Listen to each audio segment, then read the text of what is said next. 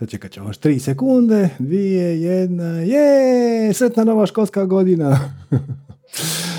ok, ajmo odbrojavanje ugasit. Dobro, evo bacite samo na chat ako se čujemo, ako je sve u redu. Mi smo još uvijek malo u improviziranom studiju, pa onda nadamo se da će tehnika funkcionirati.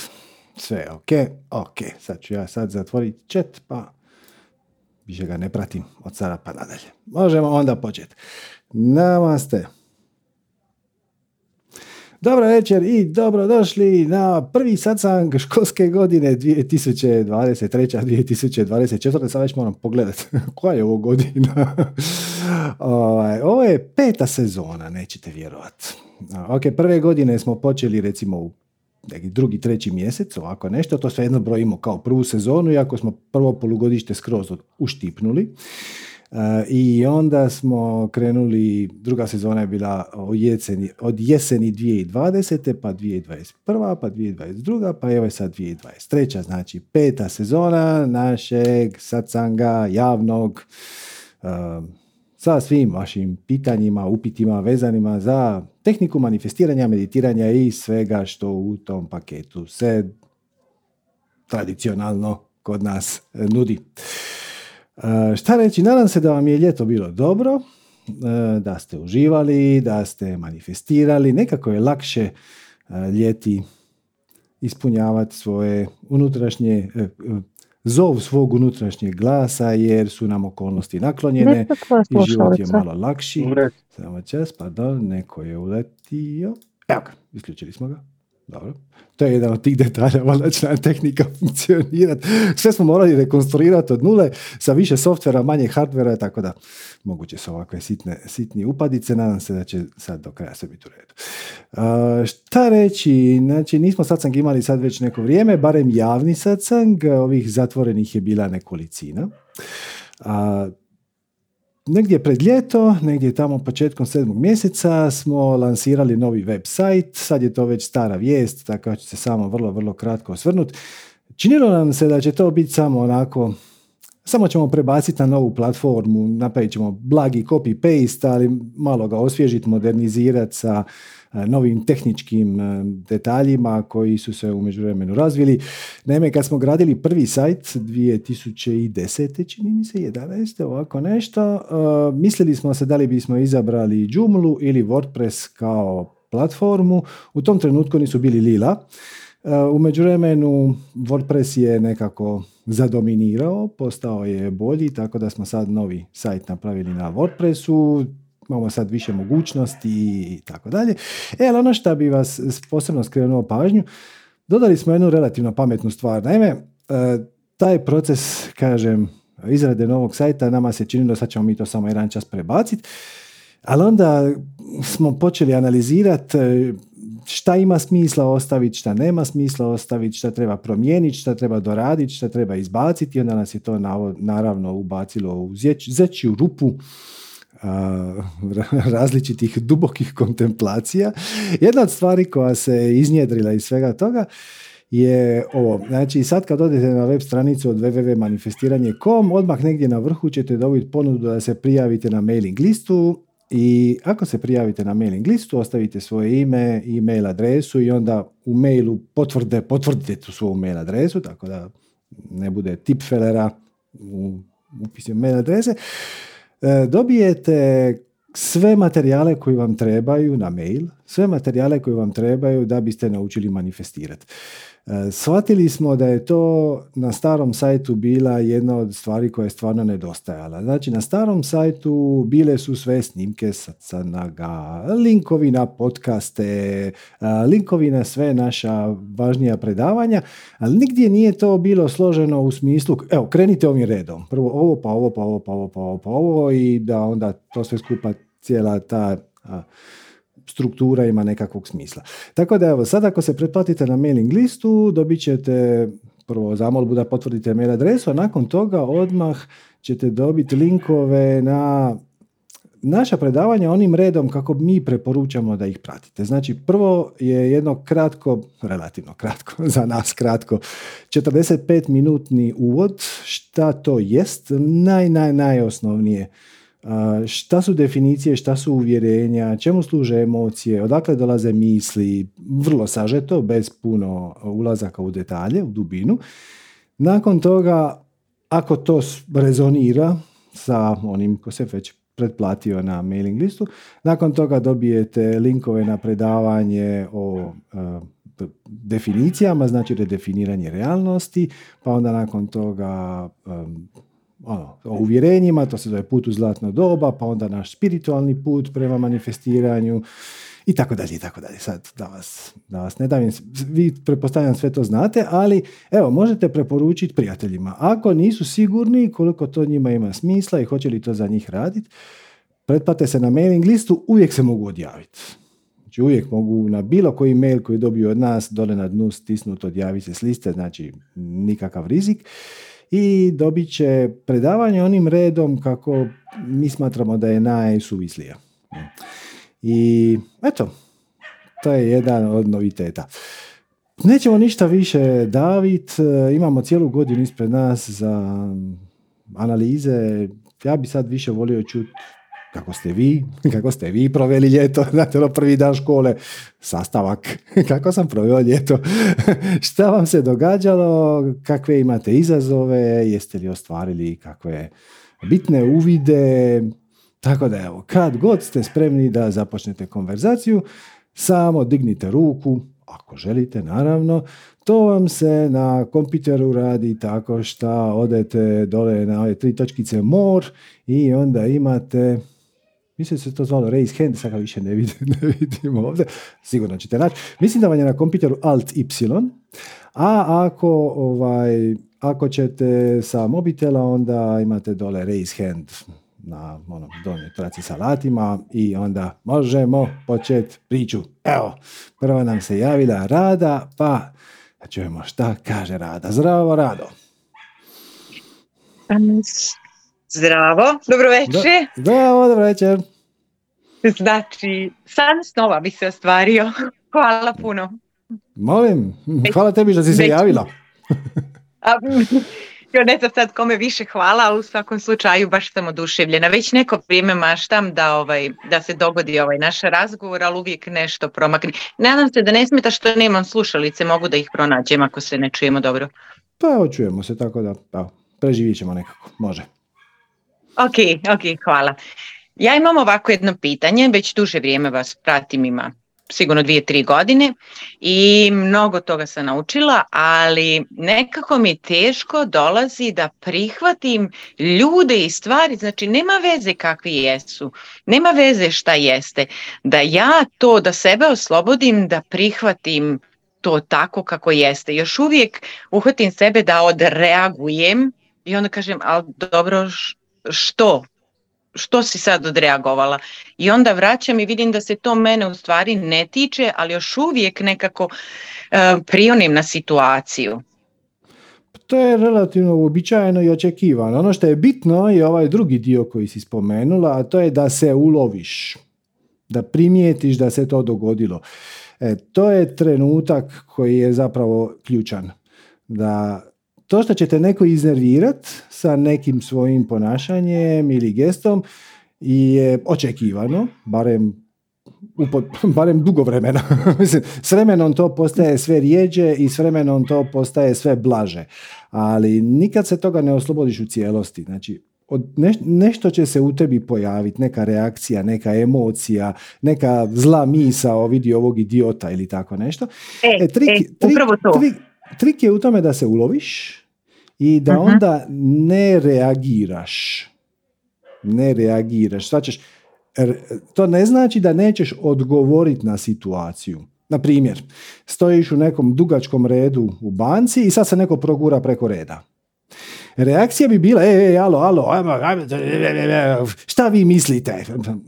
Jer te to naljutilo. Jer imaš nezadovoljenu želju da budi budu pristojniji ili da se drže nekakvih dogovorenih formi ponašanja koje smo mi odredili u našem društvu, jel? E, ali nije to toliko bitno da se ne pojavi, nego je bitno da se uloviš, da se suzdržiš od toga da reagiraš burno i onda vidiš šta ćeš s time napraviti. Možda je ponekad stvarno primjereno da kažeš, prostite gospodine, ali svi mi ovdje čekamo, svaćam da, da biste htjeli. On će naravno reći, samo bih htio nešto pitat. Mnogi bi ovdje samo htjeli nešto pitat, pa ajde molim vas ako vam nije problem, stanite u E, ali to nije isto kao, ej ti idiote, vraćaj se tamo, šta ti misliš, kretenu. E, to je reakcija. Ovo je odgovor na situaciju, a odgovor se desi kad nisi emocionalno vezan za svoje trenutno, kad ne reagiraš iz svog trenutnog emocionalnog stanja, odnosno stanja svijesti. E. I kako vrijeme bude prolazilo, svakako nije loše pogledati unutar sebe i, i reći, ok, zašto je mene to pogodilo? Zašto sam ja tako burno reagirala na tu situaciju? koja je moja nezadovoljena želja? A, šta ja mislim da bi se trebalo dogoditi, promijeniti e, u meni? Zašto ja te ljude prosuđujem? Svačaš, e. onaj ko, onaj ko plane na situaciju kad se neko progura preko reda, zapravo, sad možemo pustiti što je to nepristojno, ali ono što zapravo tebe boli je što ti imaš osjećaj da ti on uzima vrijeme. Jer tvoje vrijeme je strašno dragocijen resurs i nemaš ga dovoljno. što te zapravo kad nastaviš, kad nastaviš razmišljati vodi na strah od smrti. Zašto misliš da nemaš dovoljno vremena? Zapravo u pozadini toga stoji strah od smrti. Jedan kad to osvijestiš, da ti burno reagiraš na neko ko ti se progurao preko reda zato što ti u dubini duše još uvijek nisi osvijestila svoju pravu prirodu, jer da si osvijestila svoju pravu prirodu, onda se ne bi bojala smrti jer znala bi da tako nešto ne postoji, onda ti to postane smiješno. I to ne znači da ćeš takve stvari tolerirati i dopuštati da te ljudi gaze i da te preskaču stalno, ali posve je druga stvar i bit će skroz drugačiji rezultat kad na tu situaciju ne reagiraš, nego odgovoriš. Mhm. Baš sam danas vidio uh, Pema Chondron, ne znam koliko vas je zna, prati, to je jedna pa budistička učiteljica, nazajmo ta, ona radi tečajeve meditacije i, i razne druge tečajeve koji su proizišli iz ove teorije koja stoji u podlozi. Znači da uh, nadgledaš svoje emocije, da kontroliraš svoje misli i tako dalje. E, onda ona dala formulu u tri koraka. Kaže refrain, reframe i relax. Znači prvo je refrain. Refrain znači suzdržat se. Znači neko ti se progura preko reda, pojavi se taj vulkan unutar tebe. Šta on misli, kakav kreten, šta smo mi svi ovdje drugi budale i tako dalje. E, tu se samo suzdržiš. Pustiš 15-20 sekundi, da se slegne ta emocionalna bura. Onda napraviš reframe. Reframe znači e, staviti u drugi kadar, e, rekontekstualizirati, vidjeti zašto je to izašlo iz tebe, kakva uvjerenja, kakve traume, e, šta, šta je to što je potaknulo tako snažnu reakciju i onda relax. I to ti je sve. Dakle, možeš biti zahvalna tim ljudima koji su te iznervirali zato što su ti uprli prstom nešto unutar sebe šta ti još sama sa sobom nisi riješila. E to me zanima, znači ja znam, recimo evo sad primjer, ja znam da sam inteligentna osoba, da sam sposobna. I onda me iznervira glupost kad neko lupi, znači nešto se objašnjava i neko totalno nekim kontrapravcima, znači što nema veze sa pričom. I onda ja sve pitam, zašto to mene, ako sam ja shvatila, šta me briga što tamo neko drugi nije shvatio, zašto to mene uopšte zanima? Dobro, da li, ti, da li ti vjeruješ da si pametna? Dugo nisam, dugo sam radila na tome, trebalo mi je vremena dok ja to nisam raščistila, sam odrasla u takvom okruženju, žena manje vrijedi, nema veze koliko stvarno, jesam inteligentna, sve manje i sve niži, onda sam dugo radila na tom, dok ja nisam osvjetila u svojoj glavi da ja vrijedim i da sam inteligentna. Dobro, a da li vjeruješ da ljudi koji nisu inteligentni vrijede manje? Ne, ne nužno, zato što nisu inteligentni, imaju neke druge sposobnosti. Znači, iz ovoga sad što si rekla, ne bi se trebala pojaviti emocionalna reakcija na situaciju kad neko priča nešto drugo. Nastavi dalje sama. možeš li ti pretpostaviti šta je to što mene smeta, zašto mene naljuti, isfrustrira ili šta već se dogodi kad neko priča gluposti o kojima ne zna ništa. Šta ti misliš? E to, E pa to se ja pitam, zašto ja, ne, ne mogu da nađem odgovor, zašto to mene uopšte dotiče, kad i onako nema veze nikakve sa mnom. To je njihov da li, život. Da li vjeruješ da na bilo koji način njihovo postupanje utječe na tvoj život? Pa sad, ne znam. Hoćeš li ti na neki način dobiti po nosu na, od života na bilo koji način zato što neko tu sa strane priča gluposti. Ne. Ne. Ok, evo, daću ti, daću ti jednu vježbu. ovo, je, ovo je inače vježba sa našeg intenziva i malo je zahtjevna i vjerojatno ti neće uspjeti s prve. Ali ako ovo riješiš, to će ti nestat. Ok, može. Evo, ako, ako ti to funkcionira. To ti se zove gledanje ljudi bez prosuđivanja. Drugim riječima, ovako ti to ide. Sjedneš na neko mjesto gdje ljudi prolaze. Mm, najbolje je odabrati neko mjesto gdje prođe jedna osoba svakih pola minute, minutu. Znači, ne, ne da su horde ljudi, ali ne baš ni da moraš čekati 15 minuta da se neko pojavi. Obično su najbolji park uh, ili tako nešto. Može biti shopping centar kad nije gužva. Znači, staneš negdje sa strane i promatraš ljude bez jednog jedinog mentalnog komentara. Ovo će te šokirati koliko je u početku teško. Znači, prođe nekakav, prođe nekakav frajer, mm, snažan, ono, bez vrata, čelav, u kožnoj jakni. Odmah se pojavi misao kakva seljačina, kakva sirovina, kakav tupamaros. Onda prođe nekakva zgodna žena, sređena, šta ona misli o sebi, vidi šta se upicanila, šta se svidjela, um odmah krene komentirati. E, trik u tome je da se pripremiš na to, znači znaš da će se to dogoditi, sjedneš sa strane i dopustiš tim ljudima da budu upravo ono što jesu. Ako treba, podsjetiš se da kreacija ne radi greške i ako ti neko ide na živce, to samo znači, može ti se jako sviđati, svejedno, to samo znači da na neki način rezonira sa tvojim ukusima, stavovima, sjećanjima, definicijama, uvjerenjima i tako dalje. To nema nikakve veze sa istinom. Pomoć će ti, pogotovo u početku, da prije nego što kreneš sa vježbom, znači kad sjedneš, oprostiš svima Oprostiš svima sve, svima oprostiš i onima koji će proći i onima koji neće proći i onima koji će te možda povrijediti, koji će te gledat čudno i koji će te lupit slučajno nogom i koji će te zalit sa nečim što im curi iz vrećice. Znači svima sve oprostiš. I ako ti pomaže, možeš e, napraviti e, dodatak malo empatije. Na primjer, vidiš neku staricu koja se jedva kreće. I odmah će um odreagirati. Zašto penzioneri moraju dolaziti u shopping centar kad je gužva, oni barem imaju vremena, mogu doći kad ih je volja, ali ne, ona je došla u subotu ujutro. Ne, samo ignoriraš, samo ignoriraš. I zamisliš, znači projiciraš se u njeno tijelo. Zamisliš da si ona.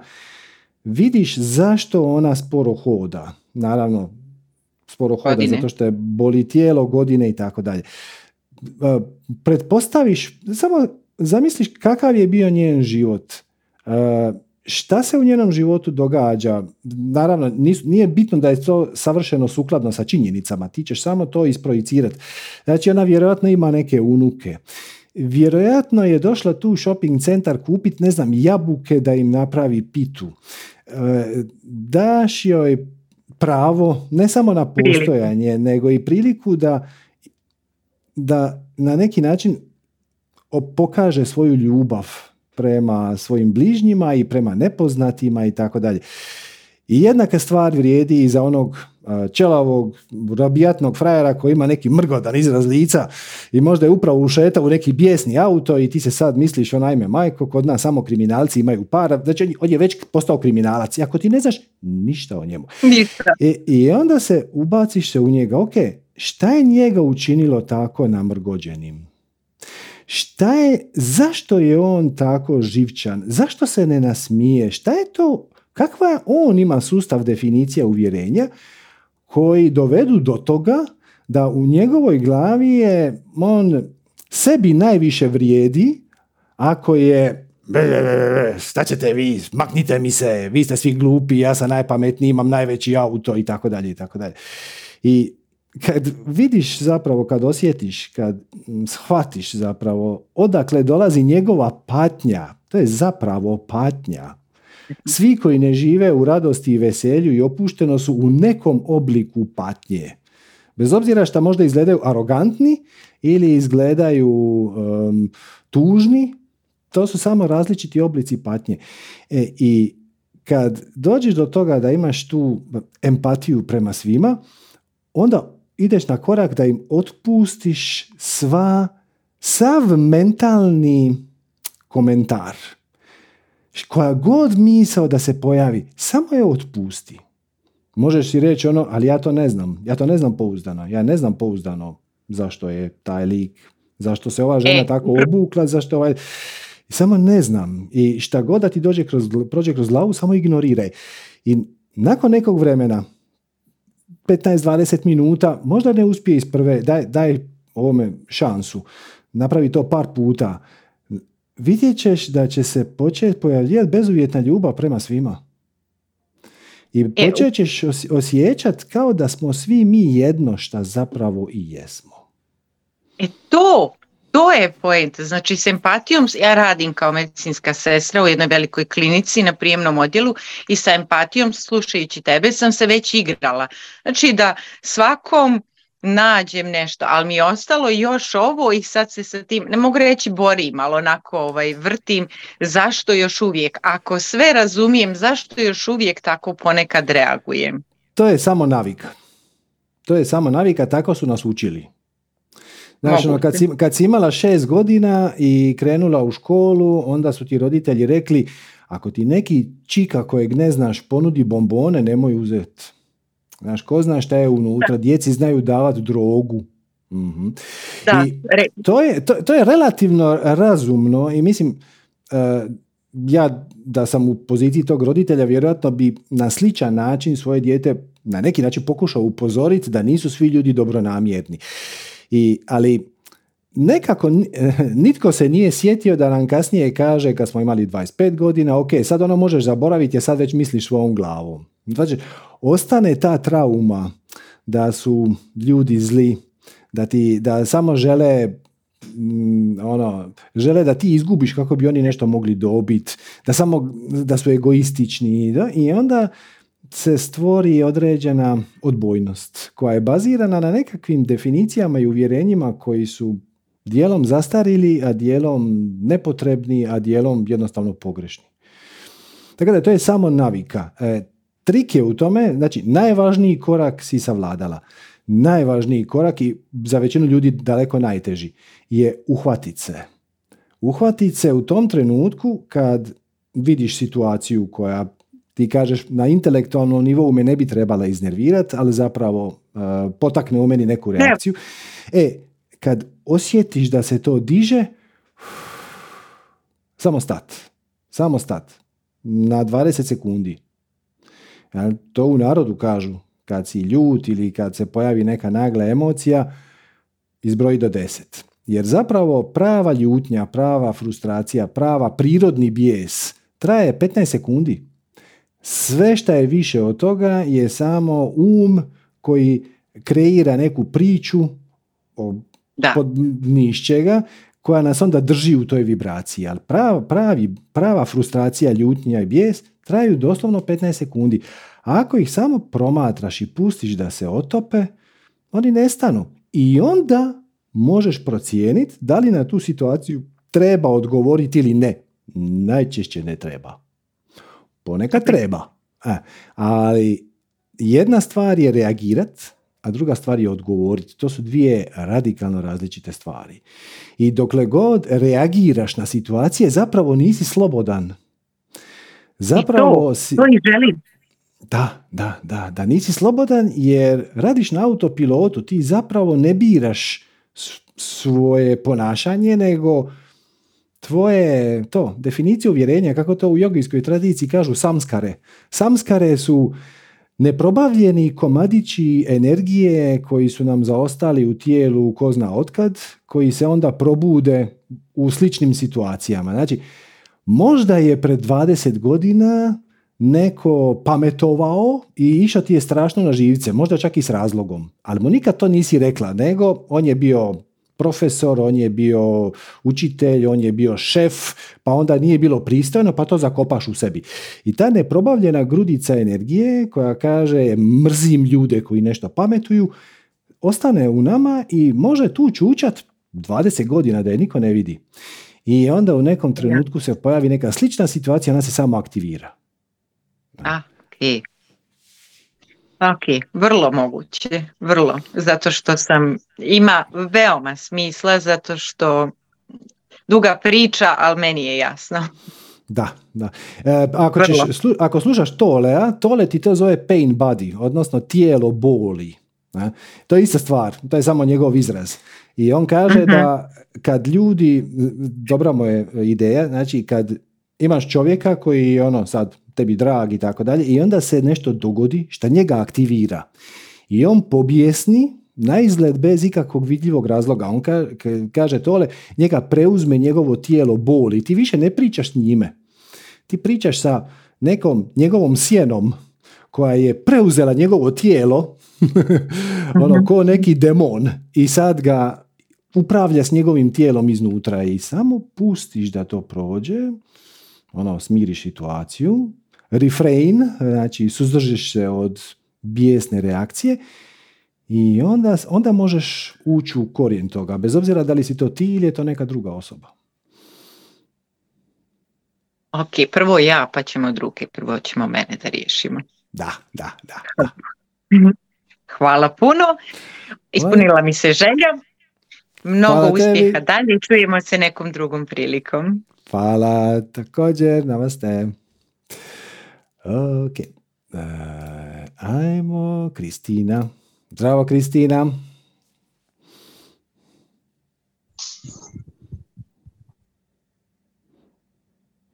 Mhm. Zdravo. Slika se polako pojavljuje, malo je mračna, ali bit će dobro. Uh, uspavljivala sam dijete, pa mm. uh, evo, prvi puta ovako, uh, uopće prvi put želja da se javim, da postavljam pitanja, odnosno komentar. Prvo pa pitanje, htjela bi se prvo zahvaliti vama i svemu što dijelite jer ste vi inspirirali, ne znam se sjećate putem um, maila, ja sam ona koja je inspirirana vašom formulom za manifestiranje u kontekstu formule za vježbanje. tako da sam neko koja je, zahvaljujući vama, počeo slijediti svoju strast. Zapravo sam ja od uvek radila ono što volim, upisala fakultet i nakon toga sam stvarno radila ono što zaista volim i svaki put kada je došlo vrijeme kao ono osjećaj ispunila sam svoju svrhu, tu više nekako nemam, ono odrađujem stvari, sam mijenjala posao.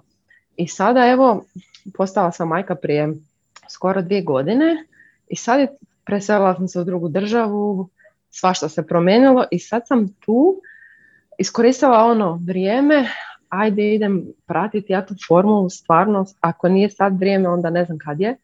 I počela sam na to slijediti, stvarno uvijek je u meni čučalo ta neka, taj neki motivator za ljude da se pokrenu i tako dalje, no i dalje sada sam, uh, shvaćam da sam uvjerenja da um, kako ću zaraditi, a ne radim posao koji sam inače do sad radila, uvijek sam imala više nego dovoljno.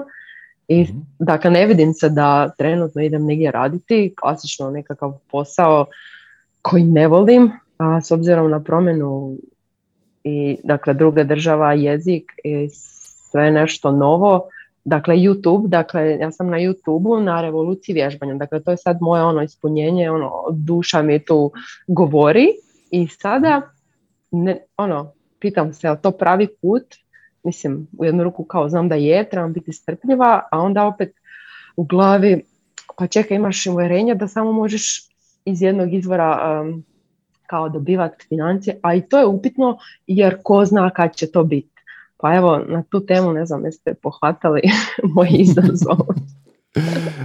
pa gle, samo se opusti i uživaj u putovanju. Znači, da li znaš ikog ko živi od nečeg sličnog? Znači da na YouTube objavljuje nekakve vježbe ili tako nešto.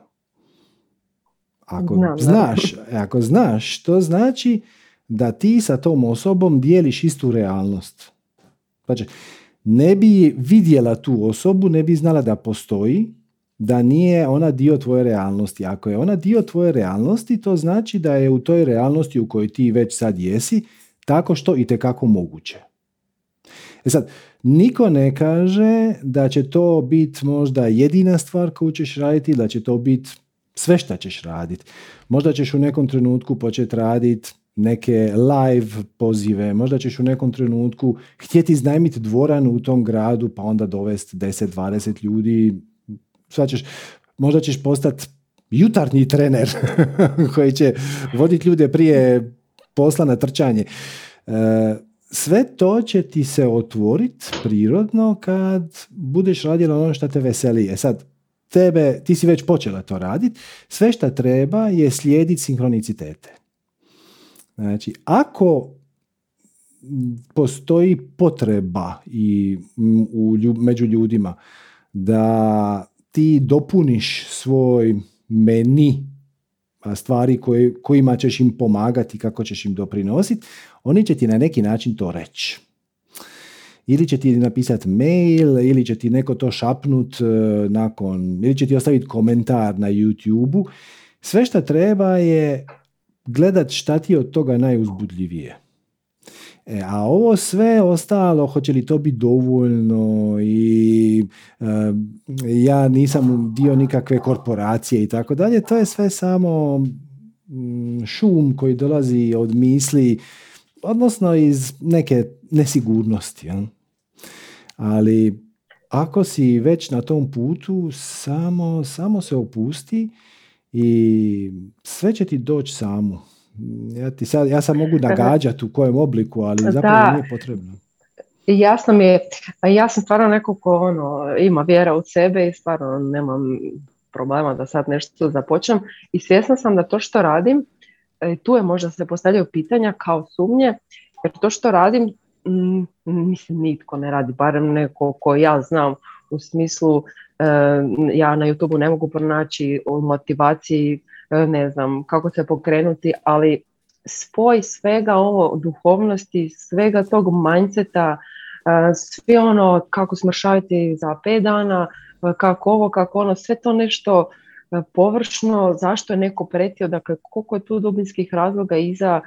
I uglavnom tu svu širinu ja imam i ono od moje struhke, od svega ovog i sam to nekako spojila to jedno i onda sam, ajmo reći, ne znam kako se to kaže, kad počneš prvi, mislim, ne znam, sam prva, ali ono, barem na našim prostorima imam osjećaj da ono, prva na taj način govorim o tome. I onda naravno da ljudi, da nema toliko ljudi koji bi se možda kliknuli s tom idejom, jer ja moram reći nekako nova ideja, ako razumijete što razumijem, govorim. Razumijem, ali ta nova ideja ima jako puno aspekata.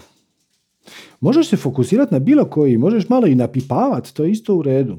Hm, mi smo to radili godinama. Znači, snimiš kratki video od par minuta u kojem obradiš jednu od tih tema. Znači, recimo, spomenula si prekomjernu težinu, debljinu. Ok, vidiš kako će ljudi na to reagirati. Onda, to ne mora biti nešto sad ono veliko predavanje od dva sata, doslovno dvije crtice ili jedan dobar savjet ili onda samo vidiš kako će reagirati ili doslovno možeš snimiti video ili šta god imati Facebook grupu ili poslati newsletter, postavite mi pitanje šta bi vas zanimalo. Hm? Nek ti oni daju input šta bi njih interesiralo. To će se na kraju možda rasplinut na način da ćeš imati grupu koja će biti za ljude koji se žele riješiti viška kilograma, a s druge strane grupu ljudi koji će se htjeti motivirati. Možda će se te dvije grupe preklapati, možda će ti ljudi dolaziti i na jednu i na drugu. Svađaš, znači, evo ti sad, e, na primjer, ja sad pripremam veliki masterclass o kvantnoj fizici. To ima neke veze sa manifestiranjem, puno veze s manifestiranjem, ali neće svi s time rezonirati. Neće svako ko prati sacange to pogledati, bit će to super. Neke fizika samo ne interesira. I to je u redu. Znači, ti ne moraš ti to znat da bi mogao slijediti formulu, slijedi svoju strast. Ali ako već imaš malog cvrčka u glavi koji ti stalno govori je, je, snaga pozitivnog razmišljanja, trla baba lan, to ništa ne radi, to je sve glupost, ovo bi ti moglo pomoći da shvatiš da stvarno postoji i tekako snažan fizikalni temelj ono, na, na nivou same kreacije koji manifestira tamo gdje usmjeriš svoj fokus. Doista postoji fizika koja stoji iza toga, sa svim valnim jednadžbama i toga. I taj, taj, to predavanje, kažem, neće biti za svih. Neki će ga odmah odbaciti, ono, to me samo ne zanima.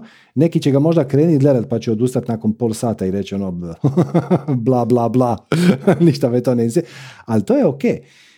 Daš više stvari i vidiš šta ljude zanima, šta im treba, možeš ih pozvati, možeš im pokloniti privatne konzultacije, Znači, možeš napraviti Zoom sastanak sa deset ljudi koji će ti se javiti mailom ili koji ćeš s njima samo poslati link da ti oni malo postavljaju pitanja. I nema ništa loše u tome ako ti neko postavi pitanje na koje nemaš odgovor. Kažeš, izvrsno pitanje, nisam o tome nikad razmišljala, dajte mi dva dana pa ću vam se javiti, evo dajte mi samo ostavite mail adresu pa ću vam ja poslati odgovor kad se raspitam. To ti ljudi obožavaju. Znači, ne možeš, nikako ne možeš fulat. E, to što se malo tražiš, ne, nemoj na to stavljati vibraciju tjeskobe, stavi na to vibraciju veselja, vibraciju uzbuđenja. uh Baš me zanima šta ljude najviše zanima. I opet, može se desiti da ćeš shvatiti da najveći broj ljudi zanima nešto što tebi uopće nije zanimljivo. I možeš ti njima to objasniti, ali mm, ne, nekako te držite hladnim ta tema. Samo je ne radiš. Samo je ne radiš. I ideš na prvu sljedeću koja je tebi najuzbudljivija i naćeš neki balans, sto posto ćeš ga naći. Mislim, zato što... Znate što, e, e, to je kad čovjek zna toliko toga, odnosno kad e, ima, imam, dakle, bavim se, uzgajam tu, imam vrt, organsko sve, hrana, vrt, pa onda počnem na Instagramu objavljivati o sadnji vrtu, pa odem u batate, pa onda sutradan o vježbanju, um, ono, skačem imam osjećaj malo s ovog, malo s ovog, pa odgoj djece. Ja sam na Instagramu sam mama za sve. doslovno mi je došlo to zato što jer želim doslovno ono, ajme to je važno da podijelim s ljudima o odgoju, pa ovo hrani, pa čoće, izvorsku vodu treba piti, pa ne znam ovo ono, puno toga je što ja želim i sam se sad napokon najdem fokusiram se na to vježbanje i na to, zato što eto, struka je iza tu, pa možda stvarno ono, to trebam, ali um, nekad stvarno mislim bolje znati jednu stvari. Ti ćeš, ti ćeš, ti ćeš napraviti svoju vlastitu kombinaciju. Znači, znači, ti imaš, sad si spomenula to, vegetarijanstvo, veganstvo, čista voda, vježbanje, motivacija i tako. Na kraju će to što ti ćeš zaokružiti, će sadržavati 40% vježbanja, 20% prehrane, 15% odgoja djece, svačaš, napravit ćeš svoj vlastiti miks. E, malo ćeš ti slijediti svoju strast, a malo ćeš dopustiti da te ljudi navode šta je, opet na kraju ispadne slijedi svoju strast. Jer, evo na primjer, znači prva predavanja koja sam ja držao u ovom centru u Zagrebu i to, su bili čisti budizam. Znači čisti budizam i čista meditacija i nešto malo jogijske filozofije, kad kažem budizam, mislim u širem smislu, mislim na sve istočne tradicije. Ispostavilo se je to ljudima teško. Znači, to je jedan put prema manifestiranju obilja, a to je da ti uz dosta meditacije, tipa ono dva puta dnevno po pola sata, dođeš do točke da si povezan sa svojim pravim bićem koje je zapravo unutra, mm, i da si nadgledaš svoje emocije, nadgledaš svoje misli, ne dopuštaš da te ono odvedu ni stramputicu. Međutim, ispostavilo se da je većini ljudi teško ili ne da im se i toliko puno meditirati. Onda smo ubacili neke druge elemente unutra i trebalo je neko vrijeme dok se nije iskristalizirao ovaj pristup slijedi svoju strast najbolje što možeš bez očekivanja, s kojim su ljudi zarezonirali. Hm? I automatski to je postala i strast, jer meni je približno jednako uzbudljivo održati predavanje na temu kako slijedi svoju strast i održati predavanje na temu četiri plemenite istine budine. Ali ako će na jednu doći 50 ljudi, a na drugu troje, onda mi je uzbudljivije za 50. znači, to postane dio paketa. Postane dio paketa, slijedi svoju strast i čim ti imaš potrebu nešto dat, to automatski znači da vani postoji potreba drugih ljudi da to prime. U kojem točno obliku nagodit ćete se daćeš im nešto pa će oni reagirati mlako, pa ćeš im dati nešto drugo, pa, pa neće uopće reagirati, pa će dati nešto treće, e na to treće ćeš dobiti deset pitanja, aha. I onda napraviš predavanje o tom trećem, a podvališ 10% od onog prvog i od onog drugog. I onda, znaš, ono, oni dođu na predavanje o motivaciji, a onda ih ti zaskočiš time da treba upiti zvorsku vodu. I, neki hoće, neki neće, ali daš najviše od sebe u smislu šta god je tebi najuzbudljivije, odnosno kako ćeš uskoro shvatiti kad kreneš u taj proces, dopustiš ljudima da kroz tebe povuku od svog vlastitog višeg ja odgovor koji njima treba. Ti se samo u tom procesu makneš puta. Ti sjedneš sa svim svojim znanjem, iskustvom i tako dalje, sjedneš, pustiš ljude da ti postavljaju pitanja. Ključno je da su oni zainteresirani za odgovor. Znači, nemoj ovo vježbati sa prijateljicama koje će ono uzeti papir i onda ti čitati pitanje. A šta ti misliš i zašto je vegetarijanstvo važno? I onda te ono, mm, to ne radi. E, ali ako su oni stvarno zainteresirani, oni će zapravo kroz tebe povući odgovor koji njima treba. Ti si zapravo tu samo kanal. Samo se skloniš puta. I onda će stvari eksplodirati. Odnosno, naći ćeš svoju publiku to ne znači da će to biti stotine tisuća ljudi. Možda će biti deset mhm. ljudi s kojima ćeš imati nekakav relativno intiman odnos, ono kao jedan na jedan, ti ćeš njima biti coach i vidit ćete se jednom tjedno ili uživo ili preko Zuma, šta god. Skype-a, nije bitno. Ovaj, možda će biti 50 ljudi koje ćeš upisati na neki svoj tromjesečni seminar. Možda će biti e, tisuću ljudi koji će pratiti tvoje videe. Možda će biti 70 ljudi koji će doći na vikend trčanje oko jezera. Sad nije, nije važno u što će se to oblikovati. Važno je samo da si dopustiš, da malo ispipavaš, malo vježbaš, malo se učiš, malo njih pitaš šta njih zanima i prije ili kasnije, ali puno prije nego što misliš, naćeš jednu od zlatnih žila. Ne, ne kažem da postoji samo jedna, ali naćeš jednu od žila gdje je ti imaš nešto za reći, oni bi to htjeli nešto primiti. I onda pustiš da te ta struja vodi bez očekivanja. Zato što možda ta struja tu postoji da bi te skrenula u nekom drugom smjeru koji ti sad možda uopće nije pao na pamet. Mhm. I samo to ti je pregovaranje sa kreacijom. Ti nešto ponudiš pa vidiš pa plivaš. A koliko ja sad tu trebam raditi, evo svaki dan ja mogu snimati videe za YouTube jer stvarno imam tu inspiraciju i ono, znam ne spavati jer vrtim si ono, govor u glavi. Koliko sad da samo to dajem na van, a koliko je da poduzimam nekakva akcija ovo, e, možda da te ovaj pozove negdje e, ono, gledat da, si, da dođem do negdje da sam viđena, da me se čuje, jel? jer puno je lakše zapravo kad čovjek se pojavi negdje ono, na nekoj društvenoj mreži jer te neko gosti pa te čuju ljudi drugi. Koliko ja sad trebam se fokusirati na takve akcije? To ovisi o tome, znači slušaj samu sebe. Nemoj slušati marketinške gurue. Znači slušaj samu sebe. Mm. Šta je tebi najuzbudljivije? I svakako si daje šansu isprobati nove stvari. Na primjer, ako nikad nisi bila izlagač na sajmu sporta, pitaj koliko, je, koliko košta najjeftiniji štand.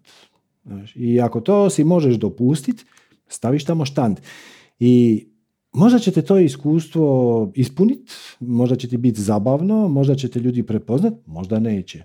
Ako shvatiš da ti to nije na kraju bilo nešto posebno uzbudljivo, nemoj više nikad otići. Ili do, mm. do sljedeće inspiracije. ne znam, nema jednoznačnog odgovora zato što svako ima svoj put koji je drugačiji. I radi ono što ti je najveselije. Jedino što trebaš prepoznati je kad ti dođe neka ideja oko koje imaš kočnicu, da li ta kočnica dolazi iz tjeskobe ili iz veselja. Znači, kad se pojavi neko uzbuđenje, da li je to stvarno uzbuđenje koje te otvara ili imaš neku kočnicu. Ono, je, to bi bilo super, ali znaš, nisam sigurna. E, ako je ovo drugo, onda pogledaš koja uvjerenja stoje iza toga, koje rade kao filter koji to osnovno uzbuđenje pretvaraju u nešto e, onako sivo. I onda poradiš na tom, odnosno potražiš to uvjerenje, suočiš se s njime, u 99% slučajeva vidiš da nema nikakvog smisla, a u 1% slučajeva shvatiš da možda ima za tebe i onda nađeš alternativni put. Tako znači, nema jednoznačnog odgovora koliko biti prisutan na društvenim mrežama, koliko biti prisutan uživo. Najbolje je raditi ono što te veseli, jer ono što je zapravo u cijeloj teoriji manifestiranja najveća poanta. Ne radiš svoje veselje zbog rezultata. Radiš svoje veselje da bi ti bila u vibraciji veselja. To, to je nagrada, na to ciljaš. Ciljaš biti u vibraciji veselja. Čak i ako se ono ne plaća Bog zna šta. Zato što vibracija veselja te povezuje sa tvojim višim ja, koje će ti dati kreativnost, inspiraciju i sinhronicitete i znanje i informacije i ljude i sve ostalo koje će ti pomoći da ostaneš u vibraciji veselja. I kažem, možda ima drugi put koji će ti u startu donijeti više novaca recimo, ali to nije poanta. Poanta je živjeti u obilju, a obilje je po našoj definiciji sposobnost da napraviš ono što trebaš napraviti kad to trebaš napraviti. Nema nikakve veze sa time koliko si para zaradila. Bitno je imati onoliko para koliko ti treba da možeš bez straha poduzeti akciju koja treba biti poduzeta, koja dolazi iznutra. Tako da imati nešto para za platiti račune, hranu i to, to je apsolutno ključno. Je. E, ali jednom kad si zadovoljio te osnovne potrebe, mm, dalje je novac je sporedan. To je samo jedan od oblika obilja. Postoje brojni drugi. Kreativnost, inspiracija, sinhroniciteti, komunikacija, informacija, znanje, ljudi, vještine, to su sve oblici obilja koji će ti dolaziti u onom omjeru u kojem trebaju doći, u trenutku kad trebaju doći, ako si ti u visokoj vibraciji. A ako ti sjediš u tjeskobi i razmišljaš da li je bolje da budem na TikToku ili na YouTubeu, ono što se manifestira su okolnosti koje će ti dati za pravo da imaš još više tjeskobe. Znači, svaka vibracija propagira samu sebe. Ako si u tjeskobi oko toga da li A ili B, dobit ćeš okolnosti koje će ti dati za pravo da ostaneš u tjeskobi. A ako si u veselju i kažeš ono, ja ću sad otići na TikTok zato što će to, to će, to će ljudima značit. Ne ja ću dobiti više followera, ja ću dobiti više para. Ne radi se tu o meni. Nego tamo je moja publika. Ja tamo ću dobiti priliku da većem broju ljudi promijenim život na bolje. E, ako je taj stav, potpuno je svejedno koji ćeš mediji koristiti. Možeš napisati knjigu, možeš imati YouTube video, možeš imati Facebook grupu, možeš imati Whatsapp kanal, možeš imati mailing listu, potpuno je svejedno. Dokle god pitanje je vezano za njih. kako da ja njima pomognem, koji su njihovi izazovi, šta njima treba, kako ja njima mogu služiti najbolje, a ne kako ću ja imati šta više followera ili para ili moću li raditi u firmi ili ću raditi u obrtu, to, to je potpuno nebitno.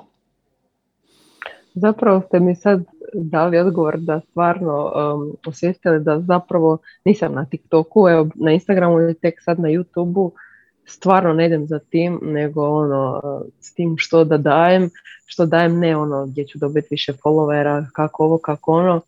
E, zapravo da, um, na dobrom sam putu i da, znam, svjesna sam da sam na visokoj vibraciji zapravo svaki dan. A evo, morala, kad sam već digla ruku, morala sam brzo smisliti pitanje, pa evo to ta, ta neka mala, mala pitanja kao sumnje, pa rekao da vidim, tražim neku Super. potvrdu. Uh, tako da ste mi potvrdili, ajmo reći, samo nek se igram onda uh, strpljenja i uživanja, pa će sve doći zapravo kad treba doći. A muž nek plaća račune. zapravo ti ne treba strpljenje. Zapravo ti ne treba strpljenje, jer strpljenje znači, strpljenje treba ljudima kad se nalaze u situaciji kad nisu u visokoj vibraciji. Jer strpljenje, znači potreba za strpljenjem u prijevodu znači ovaj sadašnji trenutak nije dobar. Ali ako ja budem dovoljno dugo čekao, možda će postati bolje. Samo ne. Kad radiš ono što te veseli, ne treba ti nikakvo strpljenje. Zato što uživaš u trenutku u kojem se trenutno nalaziš. Ne čekaš da se nešto promijeni, niti čekaš da dođe nešto drugo. Jer ovo je odlično, ovako kako je. Je, je, i tako je. Ja bi sad potpisala, evo, sad da do kraja života tako funkcioniram, u smislu da sam doma djetetom, da radim to što volim. Dakle, nije uopće stvar tog, nego ono pitanje, pa dobro, kao ono, treba će platiti račune, odnosno zar će uvijek muž to raditi? E, ja sam neko koja je uvijek brinula se samo o sebi, mislim uvijek ono dugo godina. Kako sad odjednom da ja ovisim zapravo o mužu i dakle taj dio gdje ja nemam to ono svoju nekakvu zaradu, razumijete, taj, taj dio. Dakle što se tiče ovog, ja potpisam do kraja života da evo, mogu ovako funkcionirati. Samo valjda ono u meni to da ne bi ja trebala i ja doprinijeti na taj način financijski, jel? Doprinesi, doprinesi. I vrlo je zanimljivo primijetiti ako imaš neke dvojbe oko toga ili ako imaš neku tjeskobu oko toga, odakle ona dolazi. Znaš, možda nisi razriješila svoj vlastiti stav prema novcu. Ako, se fokus, ako su tvoje crne misli povezane sa novcem, a, možda nisi razriješila svoj stav prema novcu, šta bi značilo da počneš poduzimati neke akcije koje će ti donijeti neki prihod, pa makar i simboličan. Svačeš. Ma sad puno načina, sad ne idemo u detalje kako se to može napraviti. E, možeš naplaćivati konzultacije, možeš šta god već. Puno, e, ali ako te to svrbi, uključi to u svoje veselje. E, mhm. Dodaj i to, znači e, ne samo da ja, ja želim pomoći drugim ljudima, apsolutno da, ali jednako tako želim i dobiti neku vrst kompenzacije kako bih mogla nastavljati pomagati ljudima. I dokle to se dogodi samo, znači kreacija te uvijek podrži u tvom veselju, uključivo i financijski, osim ako ne blokiraš dolazak novca nekim uvjerenjima tipa to mora biti besplatno, ja to ne smijem drugima uskratiti. To... Zapravo je drugačije. Zapravo ljudi više cijene tvoj doprinos kad ga plate. Ovo je mali paradoks, ali uh jednostavno naše društvo tako funkcionira. Uh, ovaj naš, e, da, mi imamo, ja radim ovaj intenziv više ja, ja ja bi ga narađe dao svima, besplatno. E, ali ako ga daš besplatno, onda će se prijaviti 5000 ljudi koji će nakon prvog sastanka reći klik, disconnect i ništa. E, ali ako ih natjeraš da nešto plate, onda to više cijene, onda se više potrude. Tako da možeš i tu definiciju promijeniti na način da kažeš ja ću sad napraviti seminar, tečaj, masterclass, mjesečni ciklus 30-dnevni izazov, šta god, koji će nešto mm. koštat da bi oni to cijenili. Jer ako ga ne mhm. naplatim, oni to neće cijeniti. I dopusti si da nešto na tome zaradiš. Kažem, makar simbolično. Ono, naplati ga uh 5 eura. Neka dođe 20 uh ljudi. Gle, od 100 eura to ti neće promijeniti život. Ali ti daje samopouzdanje. Da sljedeći uh put možda možeš naplatiti 15. I naći 200 ljudi, e, ali da bi došla do 200 ljudi morat ćeš dati neku reklamu negdje, sad će to opet koštati, ali sad moraš, duguješ svojim klijentima koji još ne znaju da ti postojiš, a tebe oni trebaju, da ih nekako ponudiš konopac sa kojim ćete oni naći. Hoće li te oni naći hoće li oni doći do tebe, to je njihova stvar. Ali tvoja stvar je da im ponudiš mogućnost da te nađu. A to će biti puno lakše ako imaš neke novce u životu. Ako je taj projekt samoodrživ.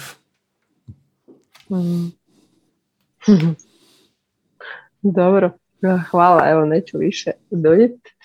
E, hvala na odgovorima, e, potvrdi, inspiraciji i to je to. Idem se igrati, uživati dalje koji do sada. To je najvažnije, treba se igrati. Je, je, stvarno. Ovoga. I dosta se igram u životu, pa ponekad onako zaboravim, pa se to opet vratim. E, tako da, da, život je predivna igra. Yeah. Hvala vam još jednom. Hvala Eto, tebi. Hvala svima.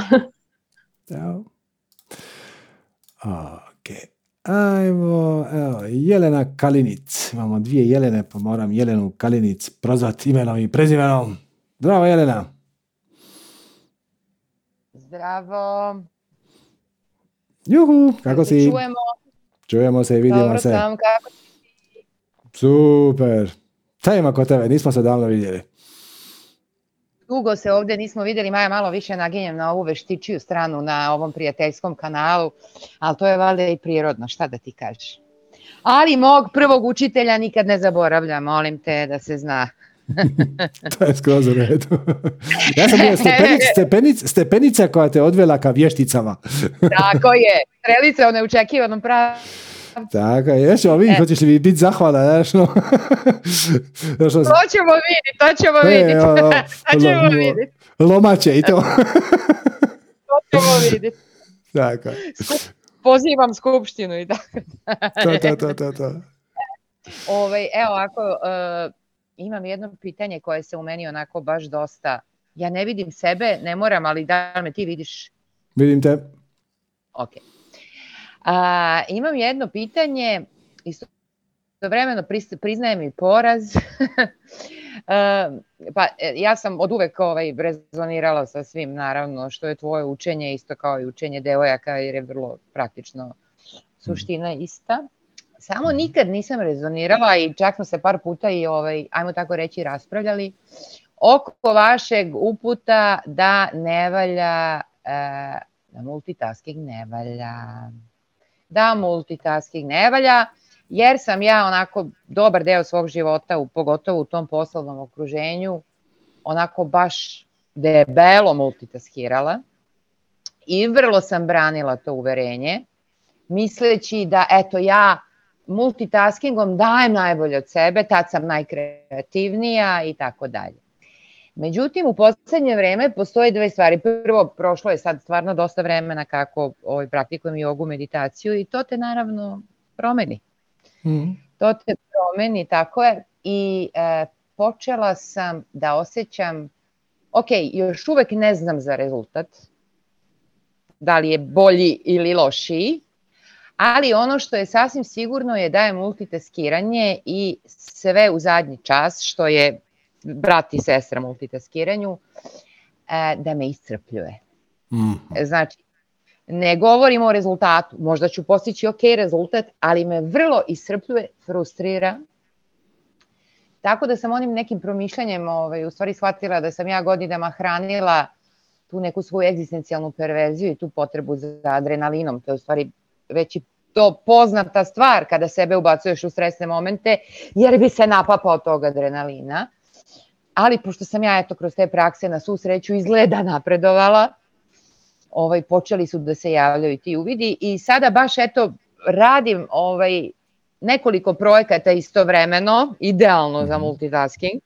Malo sam mhm. promenila karijeru, imam nekoliko projekata koje radim istovremeno, ali sad stvarno sam primetila da me to vrlo iscrpljuje i da moram da se uobročim, odnosno da ustajem na alarm, da napravim radni prostor, da napravim plan, jel? da se fokusiram. A, to mi definitivno smanjuje stres, definitivno mi smanjuje stres. Ali još uvek imam sumnju, jer još uvek nisam otklonila to svoje uverenje da je bez veze biti organizovan i isplaniran, da moje više ja najbolje daje kad je pritisnuto, kad je kreativno, da je to kreativno ludilo, da ja onda izbacujem najbolje rezultate, ali to me iscrpljuje, razumeš li? Znači, uverenje nije nestalo i onda me so, to sad malo lomi. Ok, ja mm-hmm. hoću sada se uobročiti i radim i Bogu hvala naučila sam prakse koje me uzemljuju i fokusiraju, ali da li ću ja postati dosadnija, manje kreativna, da li će moji rezultati biti loši zato što ja gušim svoju kreativnost time što se planiram, organizujem i tako dalje. Nadam se da si dobro razumeo moje pitanje. I jesam. Mislim, prepostavljam da jesam, ne mogu nikako znat. A ovako, znači, kreativnost i stres su neprijatelji.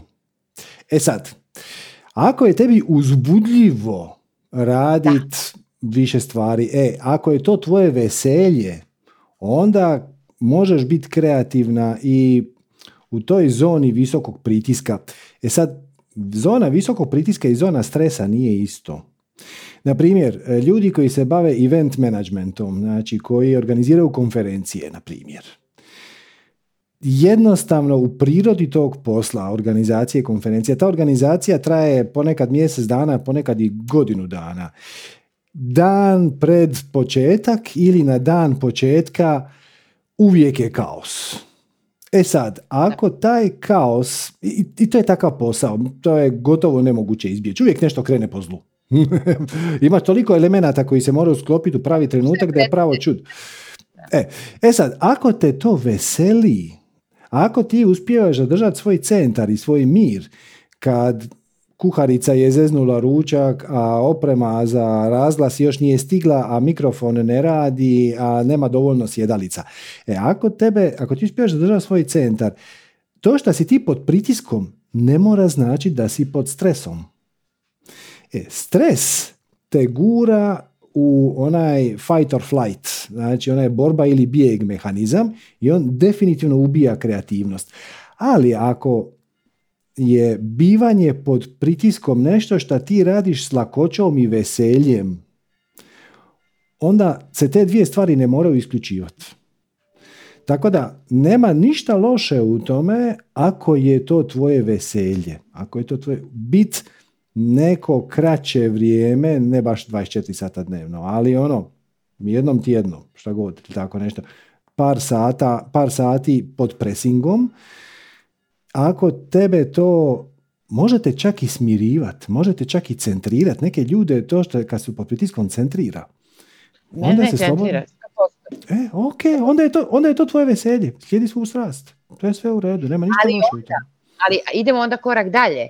Ono što mene u tome svemu muči je sad i drugo uverenje da bi ja, pošto sad imam tri projekta, pošto sam ja sad, jel, ono, moram sve stići, da li onda možda tu vrstu stresa koju ja imam, a imam ga, a upravo ga imam zbog toga što radim orga... Kužim, kužim, kužim. E, a čekaj, ajmo samo nešto adresirati prije. Je, evo, jesi li sigurna da to, to kad si prezaposlena nije na neki način ispunjavajuće za tebe zato što liječi tvoj osjećaj krivnje ili manje vrijednosti zato što ne radiš dovoljno? E. Tako je. Sigurno. Sigurno. Evo, evo, ti, evo ti onda rješenje. Daću ti mantru. Svaku noć... Hvala, hvala ti, hvala ti, sad si pogodio. Nikad dovoljno, jer sad ja imam mogućnost opet da se samo organizujem, pa da sama svoj dan opet ne zavisim toliko, Ali mene, evo sad si pogodio srž, znala sam da treba da se prijavim, znala sam. Znači, mene stalno muči, ovo nije dovoljno. I onda ja kad se vratim mesec dana, ja vidim da to, znaš, ja sam proizvela gomilu materijala i kontakata i svega, već to, ali stalno se osjećam da, da treba još, još, a to doseže duboko u prošlost, porodicu, sve znaš i sve znamo, pričali smo sto puta. Da, da, da, znaš Ovaj, ti, ali znaš, to je to, to je to, to, to je samo Znaš to. znaš ti ovaj, ovaj jedan slajd koji ne znam jesam nikad ovdje pokazao, to je sa višeg ja. Znači, sva negativna i limitirajuća uvjerenja, kad ih, uh, kad ih malo posortiraš i kad vidiš što je u korijenu, svedu se na tri. Koje, dva od njih imaju dva pojavna oblika, pa možemo reći da je to velikih pet, ali zapravo je tri. Evo, jedan je nisam dovoljno dobar, odnosno nisam vrijedan. To je zapravo isto. Drugi je ne zaslužujem, a treći je nisam dovoljno voljen, odnosno nisam podržan. To E, je treće, sve. treće, leče prakse, treće leči yoga, treće leči meditacija i tu mogu reći da sam stvarno napredovala. Ali ova prva dva, to je to. To je to. Evo, evo ti mantra. Znači, svako jutro kad se probudiš, prije što se digneš iz kreveta, dok si još u onom polustanju, i na večer kad ideš spavat, pa kad ono malo prije nego što zaspeš, tri puta, možeš naglas, možeš mentalno, kako god ti ne kažeš sama sebi, ja sam to što jesam i to je dovoljno. Ja sam to što jesam i to je dovoljno. Ja sam to što jesam i to je dovoljno. I dopusti si, e, dopusti si da to osjetiš. Ono, to je dovoljno. I onda samo ideš spavat. Odnosno, ako to radiš ujutro, nježno se digneš. Bez ikakve grižnje savjesti, šta nisi ljepša, veća, napravila više, ranije se ustala, trčala oko planine i tako dalje. Ja sam to što jesam i to je dovoljno. Jer da nije dovoljno, ne bi bio tu. I mi smo zapravo sada vrlo brzo došli do toga da problem ovaj, nije u tome da li ću ja biti organizirana ili ću raditi sve u zadnji čas, nego je problem u mom osjećaju da treba da budem organizirana da bi ispunila ogromnu količinu zadataka, jer to je jedino što ja zapravo moram, jer nikad nije dovoljno. Tako I je. uvek, i setim se uvek u poslovnom smislu, to se uvek setim. Mislim da je to možda čak i iz tvog eh, menadžera knjige ili možda i sa nekog satsanga kad si rekao, i to mi često, pro, i to je vrlo slično ono što si rekao, plaćaju me da budem ono što jesam. Se sećaš te reče? Da, kako ne, kako ne. Ili plaćaju me da radim ono što bih radio i onako. Ili plaćaju me da radim ono što volim. Nađeš formulaciju koja ti najviše paše. Ili ono iz onog, iz onog engleskog, znaš ono, uh, moj job je moj hobi, prema tome više ga neću zvati job, zvaću ga jobi. Job. Jobi. Znaš, Jobi je moj hobi koji me plaćaju.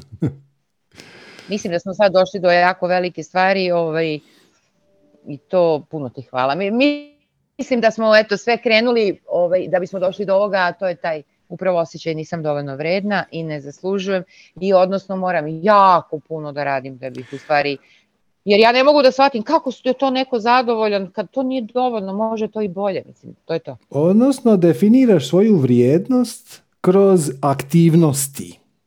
Umjesto da definiraš svoju vrijednost kroz čisto bivanje. E, to je. Jer, gledaš, jer, jer ovo, ovo ima uh, raznih oštrih rubova. Znači, ako zadržiš ovo uvjerenje i recimo jedan dan slomiješ ruku, niš strašno, samo ne možeš mjesec dana raditi. To je katastrofa. Ti samo sebe pojedeš, zato što ja sam potpuno bezvrijedan.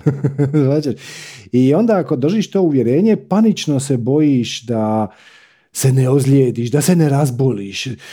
Biće I to ti se upravo i desi. I to ti se desi. I to ti se upravo i desi. Ali bit će k- katastrofa ako ja budem imao tri dana visoku temperaturu. To, to će biti strašno, svijet će propast.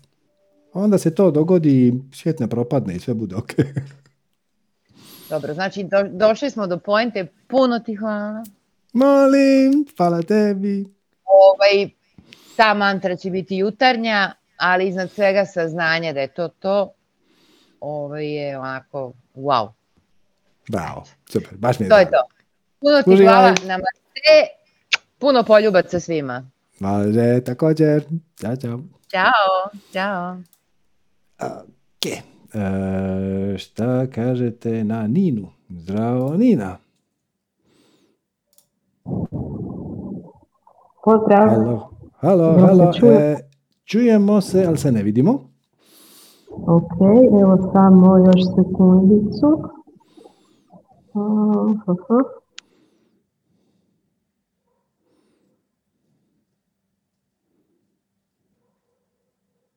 Nije nam uspjelo. Aha. A, u međuvremenu ti se i mikrofon isključio, čekaj da ćemo ti još jednu šansu da se uključiš. Ako ne, onda probaj upaliti kameru pa se vratimo kasnije tebi.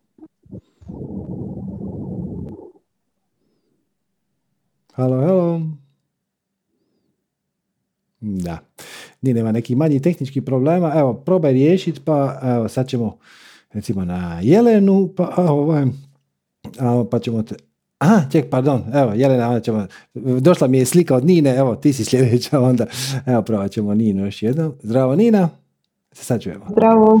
Mislim da se E, sad ok. čujemo vidimo. Sad se čuje, jest, jest, jest, jest, haj, kako si?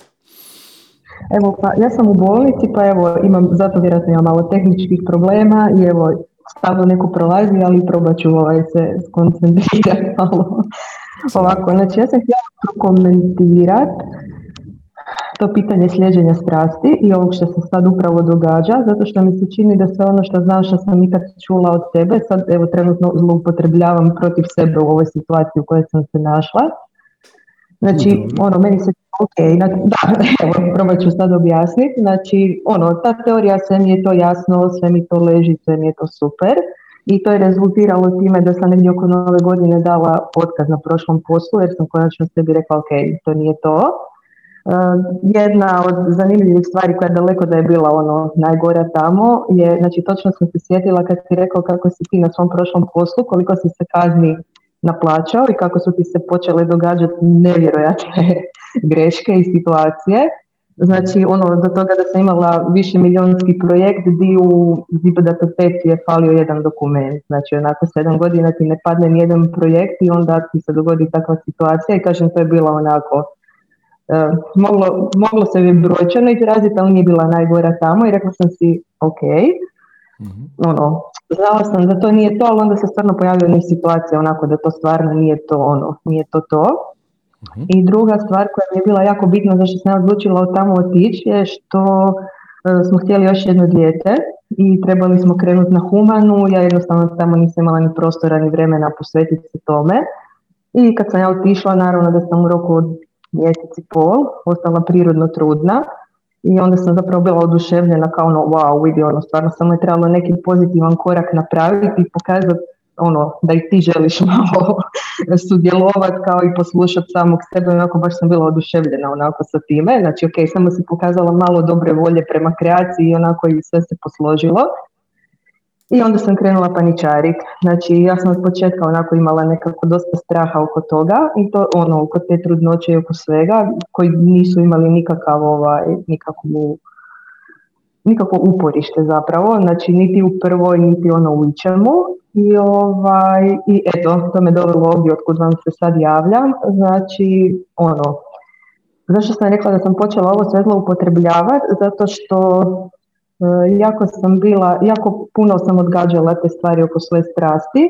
I sad znači ja samo sebe uspijem dovesti do toga da zaključim, aha pa vidiš zato ti se to događa, jer nisi slušala sebe, jer nisi napravila ovo, zato što si pasivna, znači, ono, znači sve ono što bi biti sad kao trebala pozitivno iskoristiti, odnosno što sam trebala, znači ja to sad onako krećem u skroz negativnom smjeru, znači pa ono, čak sad i ovdje, znači ako se nešto, ne godi, ne, ako se nešto dogodi, ako ovo sad ne bude ok, to je opet ono, znači biti totalno sad to u krivom smjeru koristim, zato sam rekla da ono zloupotrebljavam sve ovo i u biti ono na momente sam skroz svjesna da je to sad ta neka negativna vibracija i sve, ali ono kao ok, stojim na mjestu i uopće ne znam kako kako izaći iz tog začaranog kruga. Mislim, čula sam ono što si prije rekao sugovornicima da ono, da, da nam u biti zapravo kreacija samo ono što i potvrđuje to, Mhm. tu vibraciju u kojoj jesmo.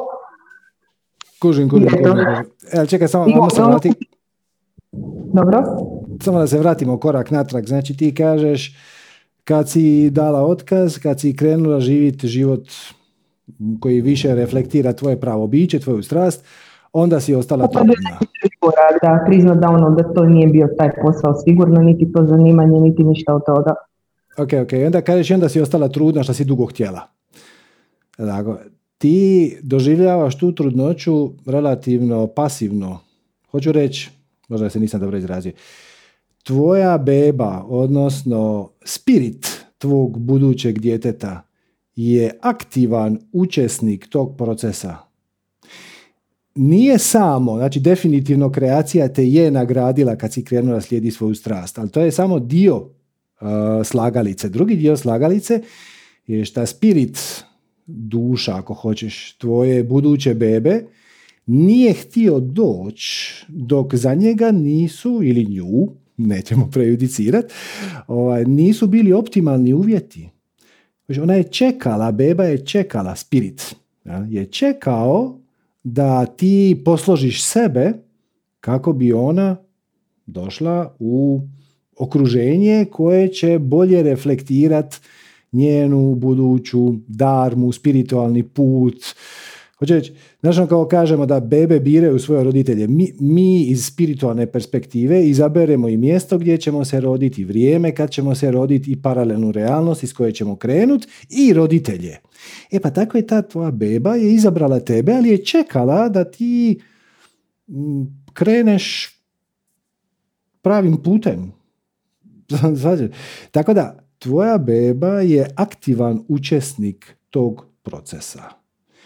I slobodno je uključi u svoj proces trudnoće, možeš njom komunicirati, naravno ne riječima, ali emocijama i donekle i telepatski i možeš se povezati sa dušom, sa spiritom svog budućeg djeteta i na taj način ćeš otopiti tu tjeskobu oko toga da bi stvari mogle otići u lošem smjeru.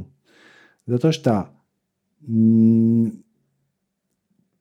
tvoja beba je odabrala tebe i odabrala ovo mjesto i odabrala ovo vrijeme i odabrala određenu kvalitetu iskustava samim time kako bi ti rekao, šansa da ona, ona vidi paralelne realnosti dok je u spiritualnom svijetu kad se inkarnira onda kao i svi mi više ne i dopustiš joj da bude, odnosno prepoznaš da je ona aktivan učesnik i kad to prepoznaš, automatski će ti biti intuitivno jasno, iako se to ne da sad riječima objasniti, da je šansa da stvari krenu zlu, po zlu puno, puno, puno manja nego šta se tebi sad čini.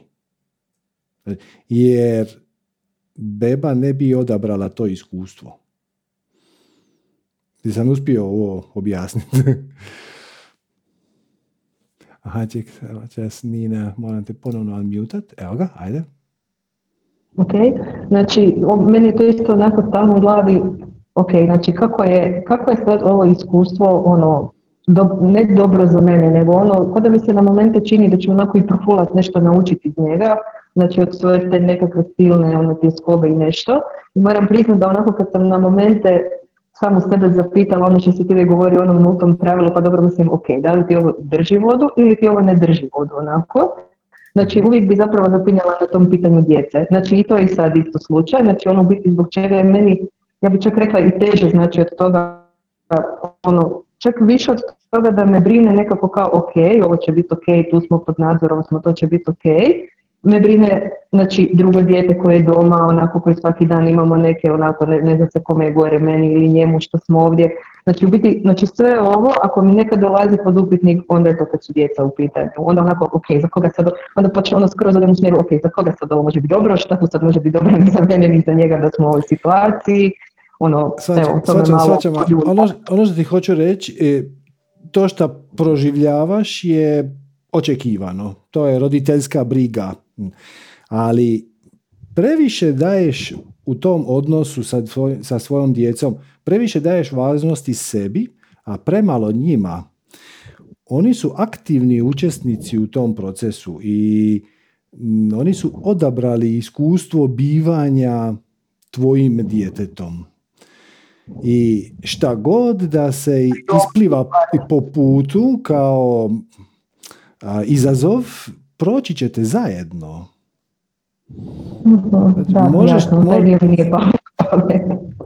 E, znači, on, tvoja, tvoje starije dijete koje je sad kod kuće je izabralo iskustvo imanja mlađe sestre ili brata, šta god već će se tu desiti, i integracije, reintegracije obitelji, odnosno proširenja obitelji, čim se obitelj proširi, automatski će se promijeniti odnosi unutar nje, naravno, i sve to. E, ali nije to, nisi ti 100% odgovorna za tu situaciju. Vi ko kreirate taj život? Tvoja starija kćerka koja je sad kod kuće i tvoja beba koja će uskoro ugledati svjetlo dana su tu sa svrhom, smislom i razlogom. Da jedan drugoga podržite i vrlo uskoro, ako već nisi shvatila, vrlo uskoro hoćeš, da ti od svoje djece učiš jako puno. Uče i oni od tebe, apsolutno, ali učiš i ti od njih. E, to je, to je suradnja, to je suživot, to je kokreacija, to je e, zajednička manifestacija. E, I možeš slobodno skiniti dio tereta sa svojih leđa, zapravo nema tereta. Ta djeca su odabrala, i ovo sadašnje i ovo buduće, su odabrala bivat s tobom, i odabrala su biti dio te obitelji i samim time mm, kad to doista osvijestiš, nestaće veliki komad tog tereta koji si nabacila sama sebi posve nepotrebno. Da, odlično. Dobro, evo, još samo s obzirom ono što si rekao, ne znam točno sad kome prije mene, vezano za ono strpljenje, je to primjenjivo u ovoj situaciji? Znači, meni je ovo sad samo strpljenje odbrojati još tih mjesec dana i teško si to mogu ikako drugčije trenutno ovaj, Apsolutno. Znači... da smo, da, ono, kad nismo zadovoljni s onim di šta jesmo, ali evo ja se to stvarno trenutno ne mogu nikako drugčije percipirati. Ok, ali pazi, pazi ovo, znači da si ti imala potpuno glatku trudnoću koja je išla fantastično, mi sad ne bi pričali. Mm, moguće. moguće. Znači, ta, ta situacija u kojoj si se našla te pogurala u, smjerov, u neočekivanim smjerovima. Vjerojatno ne bi sad pričali. Ti hoću reći, sve što se događa sad, sad ovaj čas je najvažnija stvar na svijetu. Sve što se dogodilo u prošlosti ili će se dogoditi u budućnosti zapravo je posve nebitno. To je ona, ona je formula, to, to si čula tisuću puta od raznih spiritualnih učitelja, živjeti u trenutku. Znači, jedina iznimka od živjeti u trenutku je ako si ovaj čas, ali sad, ovaj čas u direktnoj životnoj opasnosti. Znači, ako stojiš nasred ceste i prema tebi ide kamion, preporuka je da se skloniš sa ceste, a ne da uživaš u trenutku. Ali to je apsolutno jedini, jedini iznimka.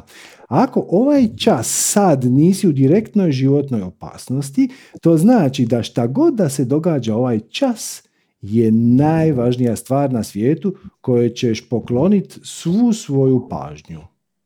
E, uključivo i to da si mjesec dana u bolnici i ne možeš se makniti.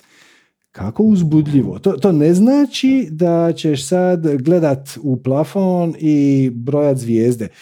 Ali možeš se zapitati šta je sad dok ja ležim ovdje u bolnici i ne smijem se maknuti? Šta je najuzbudljivija stvar koju mogu napraviti? Mislim, naravno, ako ti padne na pamet trčat uz brdo, to trenutno ne možeš napraviti. To nije opcija koja se nudi. Koja opcija od, od onih nad kojima mogu poduzeti akciju je za mene najuzbudljivija? Možda pročitati knjigu, možda poslušati neko predavanje koje već mjesecima odgađaš, možda nekog nazvat telefonom, prijateljicu koju nisi čula deset godina. Šta god da ti padne na pamet je najvažnija stvar u tom trenutku. I kad mhm. bivaš u trenutku, kad si potpuno fokusirana na šta god da ti je kreacija servirala za taj trenutak, ujedno radiš i najveću moguću uslugu i sebi i svojoj bebi dugoročno. Jer bivanjem u trenutku i ne bivanjem u glavi koji sa tjeskobama, strahovima, sramovima, krivnjama i tako, to sve znamo. Ako nisi gore, nego si u trenutku, zapravo si u srcu, samim time si smirenija, samim time prihvaćaš život takav kakav je i drastično, ne samo da ubrzavaš svoje izlječenje ili osnažuješ svoju jezgru, nego manifestiraš najpozitivnije moguće okolnosti. Znači, jer pa, ako se... Čak se da mi to ovaj, dosta dobro ide, kažem ti samo onako di sistem puca, to je kad evo, kad dođemo u taj doticaj sad. Sorry, malo sam te izgubio, nemam, nemam više tona. Možeš ponoviti okay. ponoviti? E, znači, e, stvar puca tamo kad? E, kad dođe to pitanje djeteta, znači kad on dođe u posjetu ili to, to znači onako baš. Mislim što se tiče ovih stvari, znači imam i knjige i podcast, znači čak do granice da sam se rekla, ok, skuliraj sad, ako želiš čitati knjigu, daj pročitaj knjigu, nemoj što do osam stvari odjednom, a tako da taj dio je ok, to štima. No. To samo, to samo znači da iz nekog razloga na tu temu djece nosiš neko negativno ili limitirajuće uvjerenje ili definiciju. I to riješiš tako što se zapitaš, ono, šta je najgore, šta ja vjerujem da bi se moglo dogoditi. I onda će ti um servirati neke horor scenarije i onda ih bez emocionalne reakcije, samo ih mirno promotriš ko da ti je neko servirao tri moguća završetka nekog filma. Kaj, hmm, zanimljivo. I onda pogledaš, da li je to stvarno točno?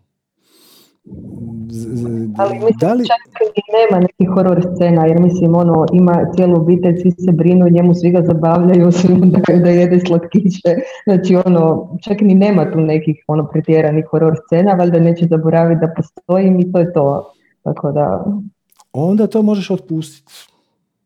ako se ponovno pojavi ta misao, onda ponovno pogledaš, ok, možda ćeš u jednom trenutku shvatiti da, ima, da ti se nešto potkralo možda će se pojaviti neki novi argument. Ali opet samo pogledaš, aha, evo, pojavila se ponovno tjeskoba vezana za djecu. Ok, da vidimo sad šta ja stvarno mislim da je najgore što se moglo dogoditi. I onda vidiš da to nije ništa i onda to možeš mirno otpustiti. Kako? Bivanjem u trenutku. Slijeđenjem svoje strasti ili meditacijom ili nekom vježbom disanja ako to smiješ. To, to se raspitaj. Vježbe. Da, da, dobro. Stavim si ove vođene, nije da baš sjedimo kako treba, malo ležimo na boku jednom drugom, ali da, funkcionira. Ok. Mislim da je to to. Ti Hvala. Pomoglo? Ti pomoglo ovo je pa da. Znači, točno sjećam kako mogu lakše disati. Ne znam da li mi je to onako došlo do ovaj, još, ali ono, kao, imam dojma nakon tri dana da mogu udahnuti. Super, bravo. Tako da. Baš mi je drago. E, Svako Hvala. dobro. Hvala tebi. Ok. Jeleni smo obećali se vratiti. Zdravo, Jelena. Zdravo. Juhu, kako si? Čujemo se, kako si? Super, dobro, odlično. Kako si ti? Odlično. Zašto bi bio išta slabije? minimum, minimum odlično. Ovaj, e, već mogu da kažem da si odgovorio na moje pitanje na neki način prethodno, Jeleni, ne mogu da verujem da je isto to, mislim da sam isto to htjela da pitam, ali to je valjda taj sinkronicitet. E, kroz sve ovo vreme neko razne teme koje sam tebi postavila zapravo su bile pokrivka nekog uverenja tog da nisam dovoljno dobra. Isto sam isto, znam zašto je to od malih nogu kritike konstante i dan danas kritike moje mame da ja nikad nisam dovoljno dobra, ne samo ja nego i moja sestra, prosto to je njen model vaspitanja, a daleko od toga da ni ona ni ja nismo dovoljno dobre jer smo jako sposobne, uspešne, obrazovne, sve živo, znači baš onako kako treba na mestu. E sad, šta sa tim? Znači ja sad sad otkrivam to uverenje. To uverenje mene ograničava na više nivoa, posebno u odnosima sa ljudima, kada ja umanjujem sebe da bi, ne znam, da se neko ne bi ljutio na mene ili e, da ne želim ono što, da, da mislim da ne zaslužujem više od onoga što želim ili da pristajem na manje na, od onoga što želim. Znači na taj način to uverenje utiče na mene, posebno u partnerskim odnosima. Ali šta ja sad s tim da radim? Znam moj pravi, ja sam spirit, ne znam ja sam vredna i to sad ja pričam sebi kad to uverenje imam 40 godina, mislim, otprilike. Jedna, sad dao si praksu, znači mene sad zanima teoriju, sve je to ok, ali sad ja želim praksu. Šta ja da radim da to uverenje promenim kod sebe? Sad sam Možda posvestila, znam gdje me koči i tako dalje i taj mantra, to je početak. Šta još? Daj još neke alate. Imaš nekoliko načina na koji to možeš adresirati. Jedan je da jednostavno zanemariš. Znači ovako, šta bih poduzela ili napravila drugačije da nemam to uvjerenje? Dobro. Znači iskoristiš svu maštu Pa. i kažeš mene to uvjerenje koči ne znam, u partnerskim odnosima ili u pokretanju posla ili u odnosu sa roditeljima, šta god. Ok, recimo u partnerskim odnosima. Ok, šta bih ja drugačije napravila u odnosu sa svojim partnerom da nemam to uvjerenje da nisam dovoljno dobra. To ti je jedan način. Da, to sam ja isto pomislila. Bukvalno sam to rekla kao šta bi bolja verzija tebe sada uradila. I sad ja znam šta treba da uradim, ali ja sad mi je frka. Evo ti, evo, da, to je sad druga To je stvar. sad, to je sad. možeš, možeš, to, možeš, to, možeš to i ovako. Ovaj, možeš se zapitati šta bi ljubav napravila. Zamisli da si ti personifikacija ljubavi. A ako ti je lakše, možeš zamisliti neku osobu koja za tebe predstavlja čistu ljubav. To može biti Isus, može biti Buda, ko, kogod, nije važno. Krišna, šta god. E, šta bi ljubav napravila? To ti je drugi način na koji se možeš izvući iz te, iz te zamke. Treći način na koji se izvučeš iz te zamke i to je moj omiljeni način. Kad ti, padne na pamet, kad ti padne na pamet da nisi dovoljno dobra, kažeš sama sebi, pa nisam. I šta ćemo sad? Samo prihvatanje. Prihvatiš to Samo to je to, prihvatiš, tako je. Ti si Bez beznać, beznačajna točka o kojoj sve ovisi. To ti u Zenu zovu sabi vabi. Jesi upoznata sa tim konceptom? Ne, super, sviđa mi Ok. se kako zvuči. E, sabi vabi se sastoji od dva dijela, od sabi i od vabi. e, ova, to je paradoks zapravo. E, ja ću ti to rađe ilustrirat nego da sad idemo u neke velike filozofije. Recimo da sjediš na obali mora i sad promatraš mirno more, možda vjetar lagano šumi, ptičice i tako. Nema ljudi. Ti si jedini čovjek, ali ono priroda je netaknuta ispred tebe. Istovremeno si najvažnija stvar na svijetu i potpuno nebitna. Znači, s jedne strane, pogotovo ako ćeš malo ući u kvantnu fiziku, sve to što vidiš uopće ne postoji ako nema tebe. Taj spektakl koji ti gledaš, to more i zalazak sunca i borove koji se njišu i taj, tu senzaciju kad skočiš u more, tu, tu divotu, to je poklon, to je cijeli svemir se urotio da ti da taj poklon tog trenutka. Znači, toliko si važna Da. je svemiru trebalo recimo 14 milijardi godina ili tako nešto, plus minus, da kreira taj scenarij kako bi ti u njemu uživala. I ako tebe nema u tom scenariju, on zapravo ne postoji. On se raspadne na valove vjerojatnosti. Znači, toliko si važna. S druge strane, istovremeno, potpuno si nebitna. Ako, ako dođe sad Božja ruka i uzmete iz tog scenarija i bacite u kantu za smeće, kamen na kojem si sjedila neće ni primijetiti. Boli ga ovo za mene. Boli ga uvo za tebe i ptičicu, i ribu, i cvrčka, i more, to sve može funkcionirati bez tebe. Istovremeno, to sve postoji zbog tebe i za tebe. E, znači, obe dvije stvari su istovremeno točne. Ovo, je, ovo nije ili ili. Sad se ja moram odlučiti jesam li ja važan ili nisam. Istovremeno si najvažnija stvar u svemiru i apsolutno nebitna. Da. Da. Ja baš, baš o, tako kao nešto slično tome shvatam skroz da su svi ljudi oko mene moje ogledalo. I da su svi zbog toga da meni ukažu na nešto što ja treba da uradim. Oni koji mi naravno i dobro, mislim ono što koji utiču na mene i pozitivno i negativno, sve mi je to jasno. I to je baš to što ti kažeš, e, to je sve tu zbog mene i ne bi postojalo da nije mene. S druge strane, to što se dešava, tačno to je to. Pusti, bukvalno moraš da prihvatiš. I to je to. Nema, nema otpora, mislim, to je izgleda jedino rješenje. Taj otpor me koči zapravo. Pa, zapra- zapravo, zapravo e, to je ego. Uh-huh. Zapravo to je ego koji se koprca oko koncepta vlastite vrijednosti. to... to sam isto e. primijetila da, da što više ulažeš u neči, e, ulažeš u nešto, da li vremenom koje si tome posvetio ili bilo kako i novcem ili čim, ti tome povećavaš vrednost. To za tebe ima neku veću vrednost.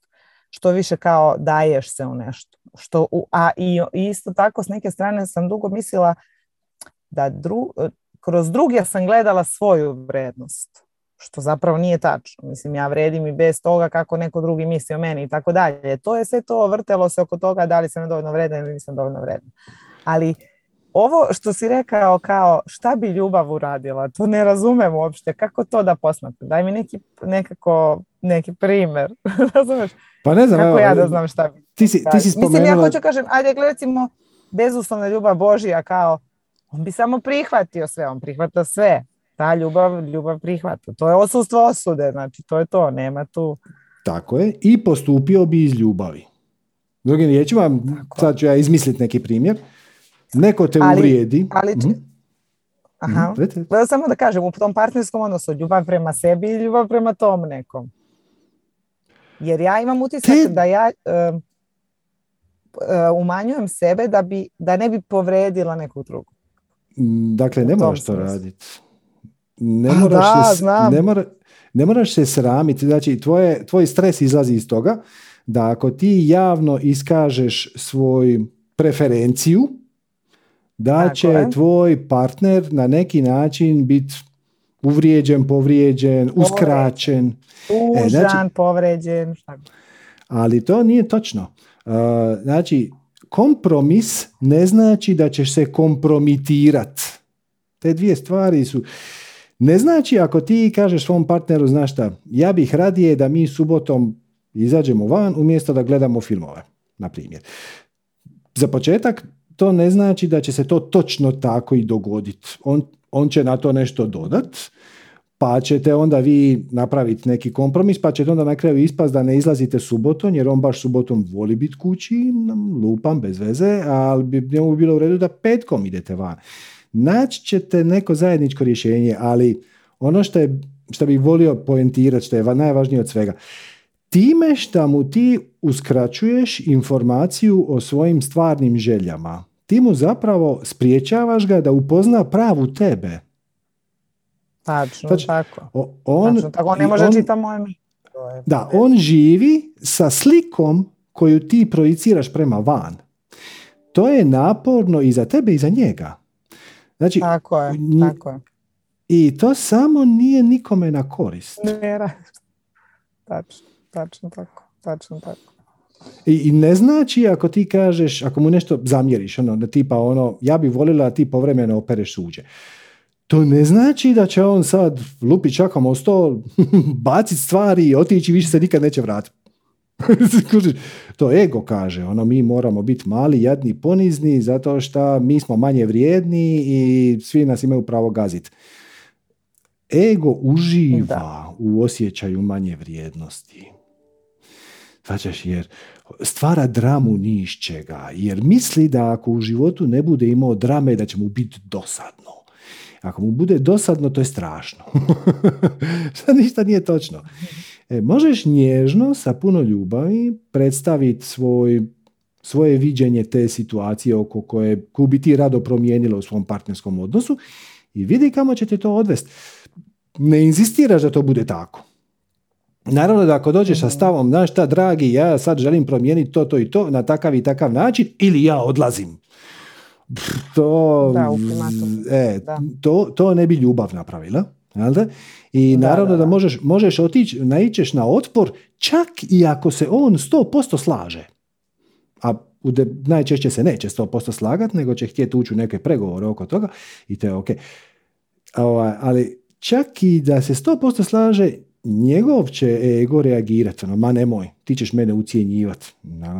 Samo nježno, sa puno ljubavi, prezentiraš svoju preferenciju. Pa onda vidiš kamo će vas to odvesti. Možda se nešto promijeni, možda se napravi neki kompromis, možda će ostati po starom jer je to njemu jako važno, ali za uzvrat će te ubaciti u vaš odnos nešto drugo što je tebi jako važno, a njemu možda nije.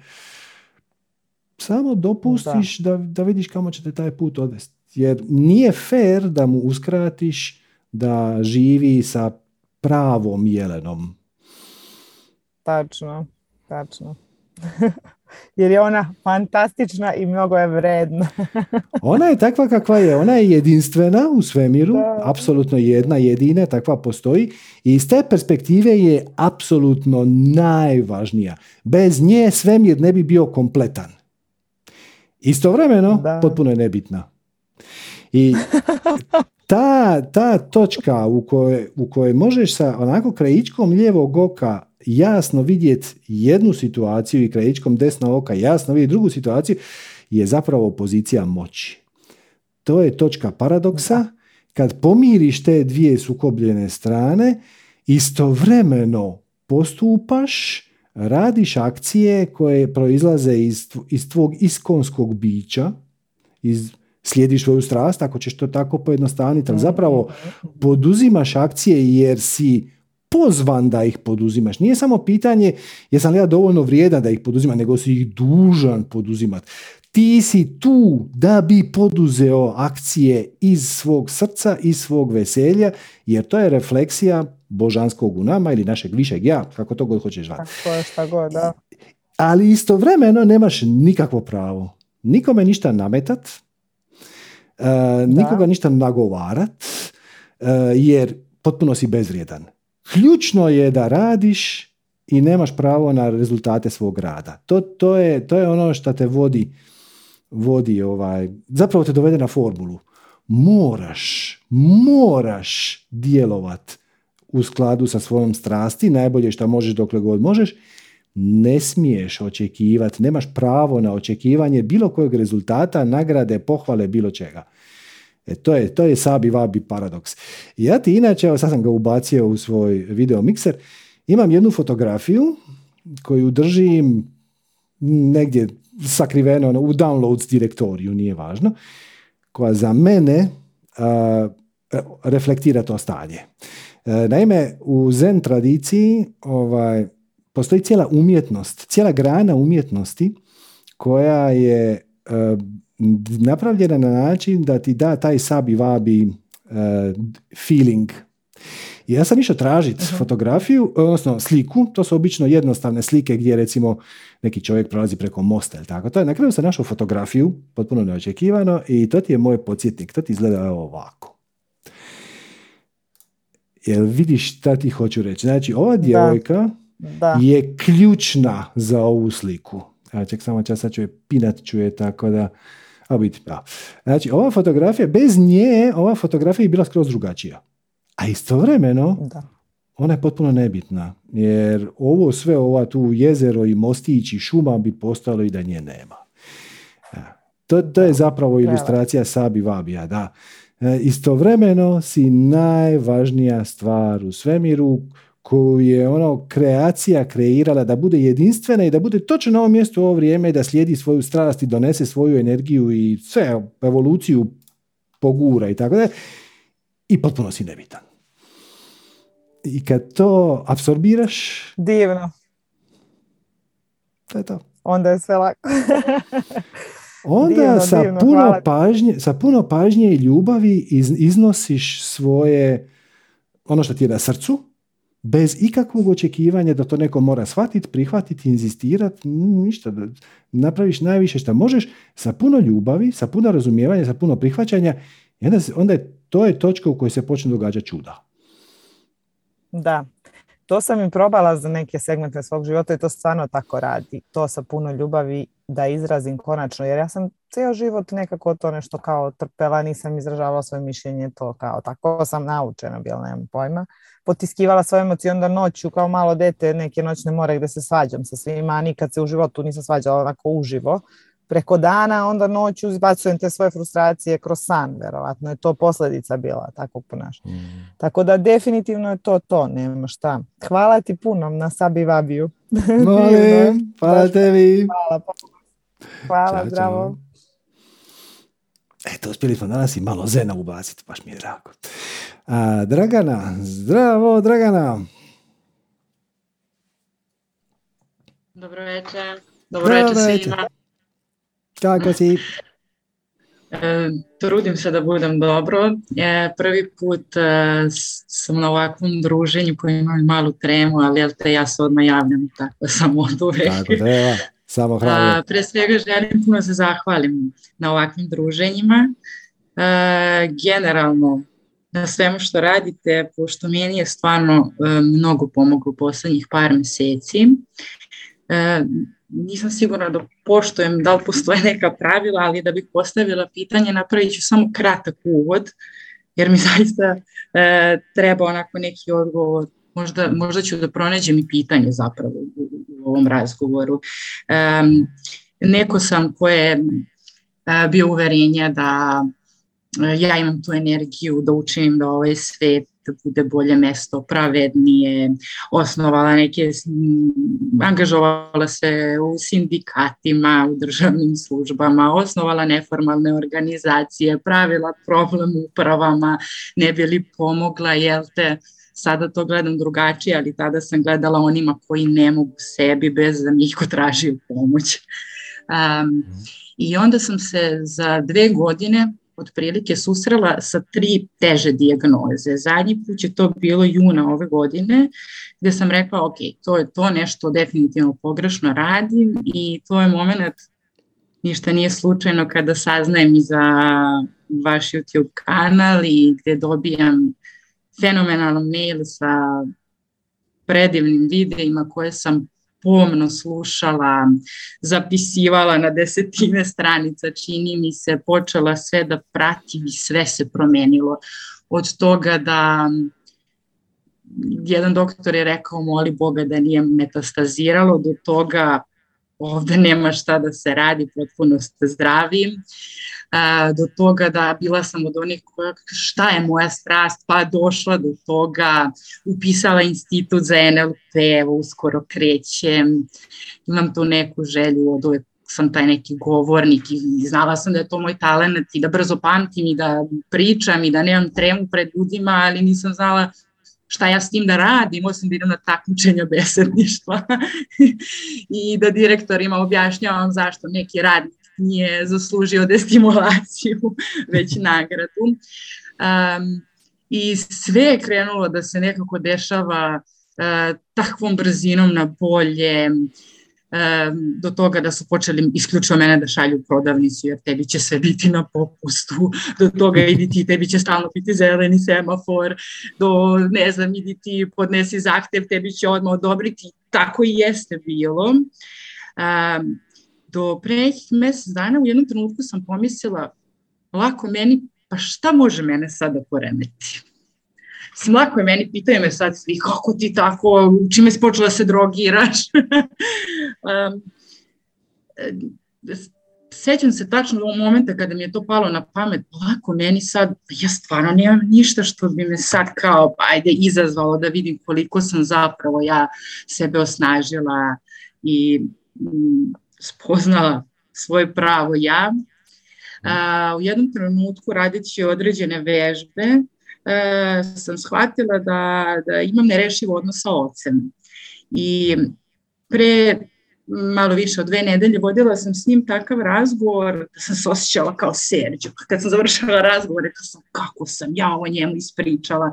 Tražio mi je pomoć gde sam ja odbila i njemu e, nabrojala stvari koje sam mu možda nekada zamerala, a sada ne da sam oprostila, nego sam i to i rekla da sam mu zahvalna, jer znam da danas ne bih bila ovakva kakva jesam, i rekla sam mu da treba da preuzme odgovornost za svoj život, da mora sam da odluči sebi da pomogne. To je bio naš poslednji razgovor, on je preminuo posle par dana. I sve se promenilo ne znam kako da izađem iz ove situacije. Prihvatila sam da normalno patim, to sam osvestila, rekla, ok, prihvatila sam, potrebno je neko vreme i to mi je jasno. Nisam sigurna šta sad treba da radim, vidim kako se okolnosti menjaju oko mene od znači crvenog semafora konstantno do toga da danas odem u banku, pa jel te baš su sad odlučili da nema isplate keša na šalteru, mora na bankomata, ja nemam pingle, čuda, e, na poslu izgubili smo ti doznake za bolovanje, moraš ponovo da ideš, ok, vidim šta se dešava, ali ne znam šta treba da uradim. Čak mi i meditacije sada deluju naporno. E, javljaju mi se neke misli konstantno, nevezano za ovu situaciju, prosto nisam sigurna koji je sada prvi korak. Da li da se prepustim svemu ovome ili postoji nešto gde mogu sami sebi pomoći da se ovo bude nekako podnošljivije i da, da, da, krenem dalje. Svađam, ali za, šta ti je točno oborilo vibraciju? Jel ti sebi nešto zamjeraš šta si... Pitala sam se to. Pitala sam se to u trenutku kada sam svoje sestri ispričala za taj razgovor. Ona mi je rekla nemoj sebe da kriviš. Zato što mi on poslednju rečenicu koju izgovorio jeste preuzeći odgovornost za svoj život. Ja zaista ne krivim sebe. E, razmišljala sam o tome. E, ne, zato što sve što sam mu rekla, rekla sam, rekla sam iz najveće ljubavi. E, svesna sam da su neke stvari posledice njegovih postupaka, ali ja sam mirna sa tim. Ja samo, ja zapravo nisam sigurna šta je sad sa mnom. Možda i postoji neka krivica koju ne mogu da otkrijem razmišljala sam da li taj razgovor u meni, da li tu tinja neka krivica. Ne znam čak ni na koji način da otkrijem šta mi je. Ok, ok, znači možda, možda stvarno uh, su neke stvari koincidirale, ali kako si ti to ispričala, tebi je život otišao nizbrdo u trenutku kad se dogodio taj razgovor s ocem. Ne, ne, ne, ne. Aha, ne. Uh, E, taj razgovor je bio takav kakav je bio i sasvim sam bila ok sa tim, sve je bilo super i dalje do par dana nakon toga gde je on preminuo i to je moment gde, Dobro, ali, da li, od tog trenutka da li ti na, na neki način sebe kriviš što je on preminuo? Ja nisam sigurna da li moj ego govori da ne krivim sebe ili šta već Uh, Jel ti, jel ti ja na, ne, neki, jel na, neki, jel na neki način misliš da si ga tim razgovorom ubila? To možda. Pa to mi je malo teško za prihvatit. Mislim, on ima svoje više ja, on ima svoj spiritualni put. Mm, prihvatio je tvoje argumente, e, rekao je da će preuzeti odgovornost, Mm, ja bih to više obojao kao njegovu dobru volju. Veliko je pitanje da li bi on to doista i napravio, da li bi se on doista promijenio, ali pokazao je iskreni interes. Mislim, samim time što je prihvatio tvoje argumente, na neki način ti je oprostio, ako opće oprost treba tu, znači ne zamjerati šta si mu to rekla.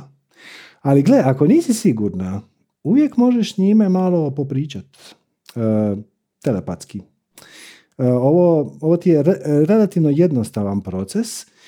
Sad doma da ti kažem, bit će teško razmijeniti riječi, ali možeš razmijeniti emocije, možeš razmijeniti, možeš dobiti jednostavne odgovore. Uh, I to ti funkcionira približno ovako, jer imaš, jeste li imali ti i tata neku aktivnost koju ste zajedno radili, koju ste, u kojoj ste zajedno uživali, bilo šta, može biti najsitnija stvar. Nešto što vas povezuje na pozitivan način.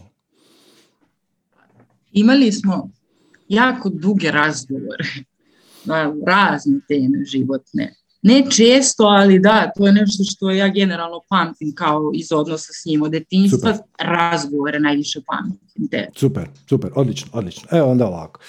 Sjedneš malo u meditaciju, malo se smiriš par minuta, 5-10 minuta ili bilo koju drugu meditativnu aktivnost koja ti paše, može biti neko, jedan krug disanja, malo da se smiriš, da malo očistiš um od viška misli.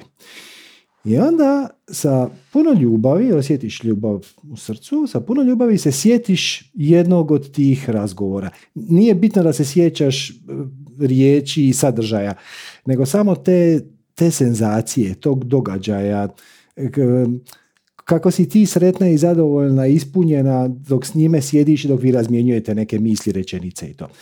I kad se, kad osjetiš da ti je srce malo se otopilo, možeš osjetiti promjenu ponekad, ne uvijek, ali ponekad i u trećoj čakri, to ti je ovaj solarni pleksus, to je malo ispod rebara. Kad osjetiš da se to malo počelo topiti, ne mora biti skroz, ali samo da se tu događa neka senzacija ko kuglica sladoleda na ljetnom suncu, onako malo, malo ne, ona i dalje može ostati kugla, ali malo se to počelo topiti. E, kad osjetiš to, onda možeš poslati poruku.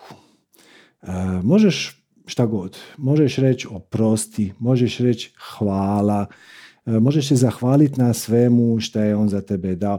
Nešto toplo, nešto, možeš ga pitat kako si. Možeš pitat, samo neka bude afirmativno i pozitivno. Znači, nemoj pitat da li mi nešto zamjeraš, jer to je vrlo kompleksna rečenica i sadržava zamjeranje koje je negativna emocija. Šalji ljubav, šalji zahvalnost, i vidi šta ćeš dobiti, ali primijetit ćeš da ćeš u jednom trenutku, obično dosta brzo, kad se malo ušaltaš, dobiti emociju, dobiti vibraciju. Kao da će iz druge strane doći neki oblik topline, ljubavi i zahvalnosti, ne u glavu, nego tu ili srce ili solarni pleksus ponekad i želudac, ali jedna ugodna topla senzacija. I na taj način možeš doslovno popričati s njime. Kažem, teško će biti razmijeniti misli, jer naš veo kojem se mi nalazimo u trećoj gustoći je prečvrst, ali osjetit ćeš na pitanje kako si, dobit ćeš emocionalni odgovor koji će te na, na neki način će ti dati odgovor. Sad mi je glupo prejudicirati šta ćeš osjetiti, ne znam, ali osjetit ćeš da je nekakav odgovor stigo i, i znat ćeš šta to za tebe znači. I ako imaš bilo kakve dvojbe, da li on tebi nešto zamjera, da li si ti kriva za njegovu smrt, slobodno pitaj. Ja ti mogu reći, ali možda bi bilo bolje da ne. Da će odgovor uvijek s druge strane doći topao, zato što spirit kad se oslobodi ovih okova našeg 3D-a, e, naših definicija uvjerenja, okrutnosti koje ovaj planet preplavljen je okrutnošću, kad spirit se vrati u svoj dom, vidi da je ovo sve bila jedna velika igra i apsolutno oprašta, otpušta, razumije, prihvaća. Ali jedna stvar je to ovako teoretski, nešto posve drugo je kad to osjetiš. I stvarno nije teško. Samo se sjeti vaše zajedničkog nekog druženja, koje, nekog, nekog zajedničkog trenutka kojeg ste sa veseljem dijelili i kad osjetiš da se nekako uspostavila komunikacija, samo pitaj kako si, možeš reći oprosti, možeš reći hvala ti na svemu, možeš postati malo ljubavi, malo zahvalnosti, malo razumijevanja i vidiš što će s druge strane doći. Bez ikakve sumnje riješit ćeš sve svoje dvojbe. Da, mislim u principu i uh, to su reči koje i pokušavam da mu pošaljem svaki dan, izgovaram ih. Oprosti, izvini, hvala ti, volim te, samo ne na taj način da prvo sebe umirim, nego ne znam nija, ako kad osetim, meni evo sad ako sam ovo slušala, meni se ježi mi se telo,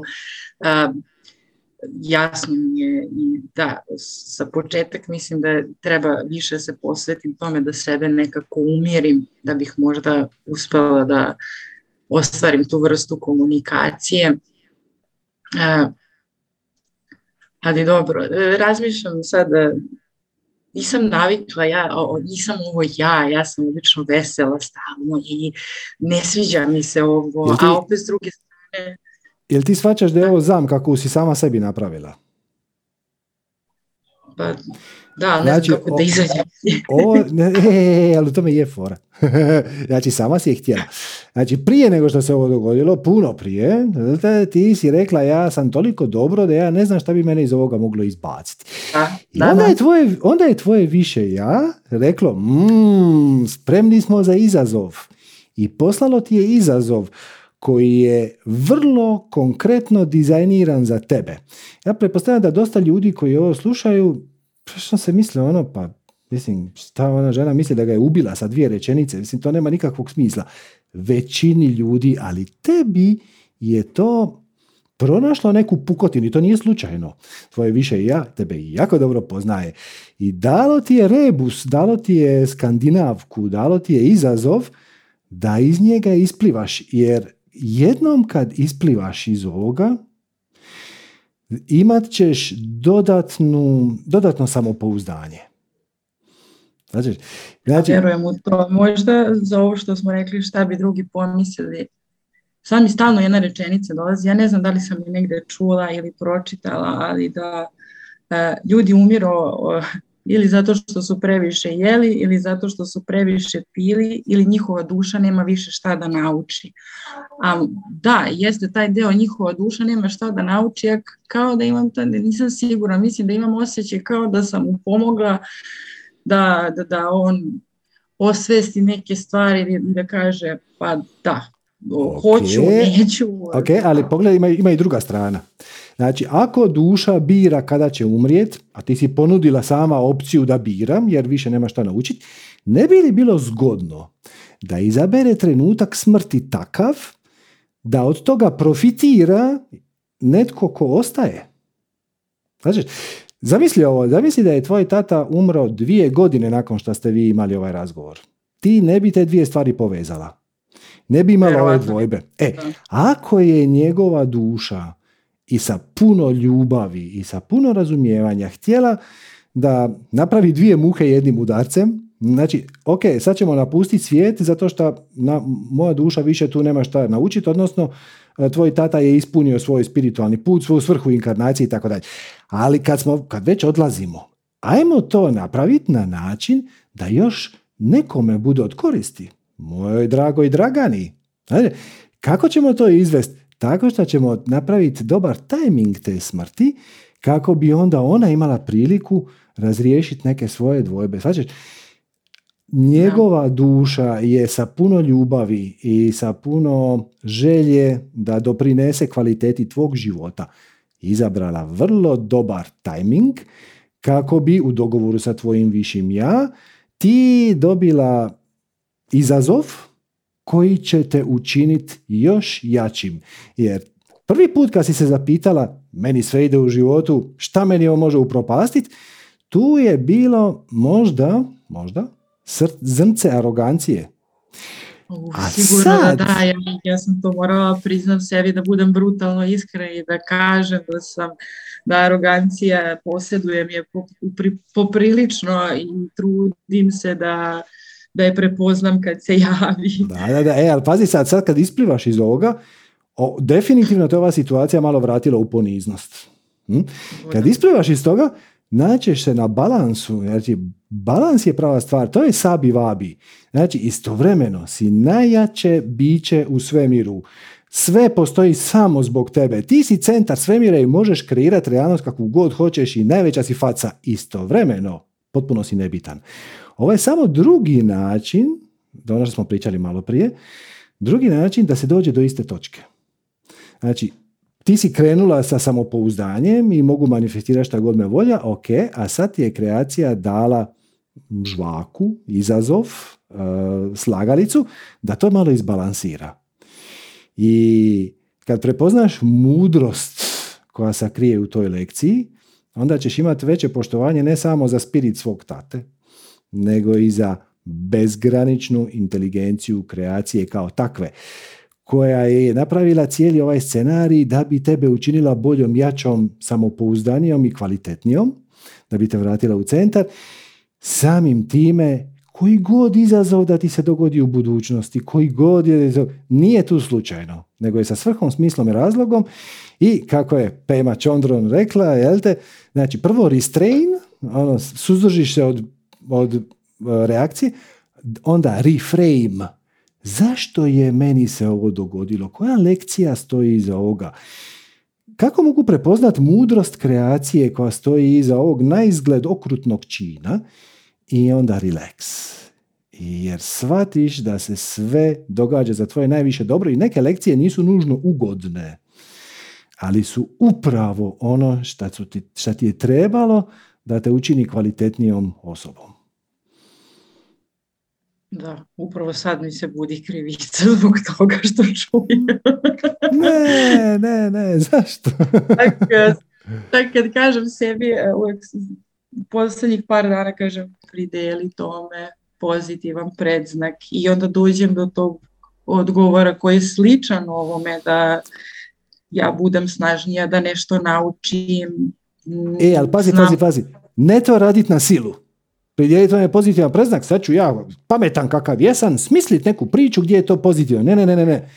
Prepoznaj dubinu, prepoznaj mudrost koja nema kraja. Prepoznaj tu silinu te inteligencije koja je orkestrirala silne okolnosti da bi tebi priuštila malo dodatne edukacije. A krivit samu sebe za to, je ko da kriviš samu sebe što u prvom osobne, osnovne nisi znala množiti. Pa nisi, pa si naučila. Pa šta ima veze? Koga briga, razumiješ? Sve to su samo stepenice i prihvatiš ih sa ljubavlju, sa zahvalnošću i ako po putu još uspiješ prepoznat nevjerojatnu mudrost koja stoji iza toga, lekcija naučena. Mnogo mi je pomogao ovaj razgovor. Hvala. Baš mi je drago. Hvala tebi. Svako dobro, drž se. Namaste. Također. Namaste. Eto ljudi, to će biti to za danas. Uh, ja ću kao i obično vas podsjetiti, odnosno zamoliti da ako vam je ovaj program bio od koristi, on se podržava donacijama, podržite nas donacijom www.manifestiranje.com kroz donacije. Imamo nove donacijske formulare, ali stvar je ista. Ili Ostavite neki komentar, pretplatite se na kanal, pošaljite prijatelju pozivnicu za našu Viber zajednicu ili ih pozovite da se prijave na naš newsletter koji, kao što sam rekao, čim potvrdite mail adresu, odnosno dokažete da je stvarno ta mail adresa vaša i aktivna, da ne bi sad pretplaćivali druge, ovaj, ćete dobiti e, po onaj složeno predavanja kako mi pred, preporučamo da ih usvojite i onda ako bude bilo kakvih pitanja i komentara, vidimo se na sacangu. Tako da eto, hvala vam svima i sugovornicima i vama pratiteljima na izvrsnom sacangu. Dotakli smo se odličnih tema, duboko smo išli, široko smo išli, to je, to je znak pravog uspješnog sacanga, kad istovremeno idemo i duboko i široko, to se danas sve dogodilo. Tako da eto, veliko vam hvala. Evo, pozdravlja vas i moj mačak, da vas upoznam, ovo je Mo.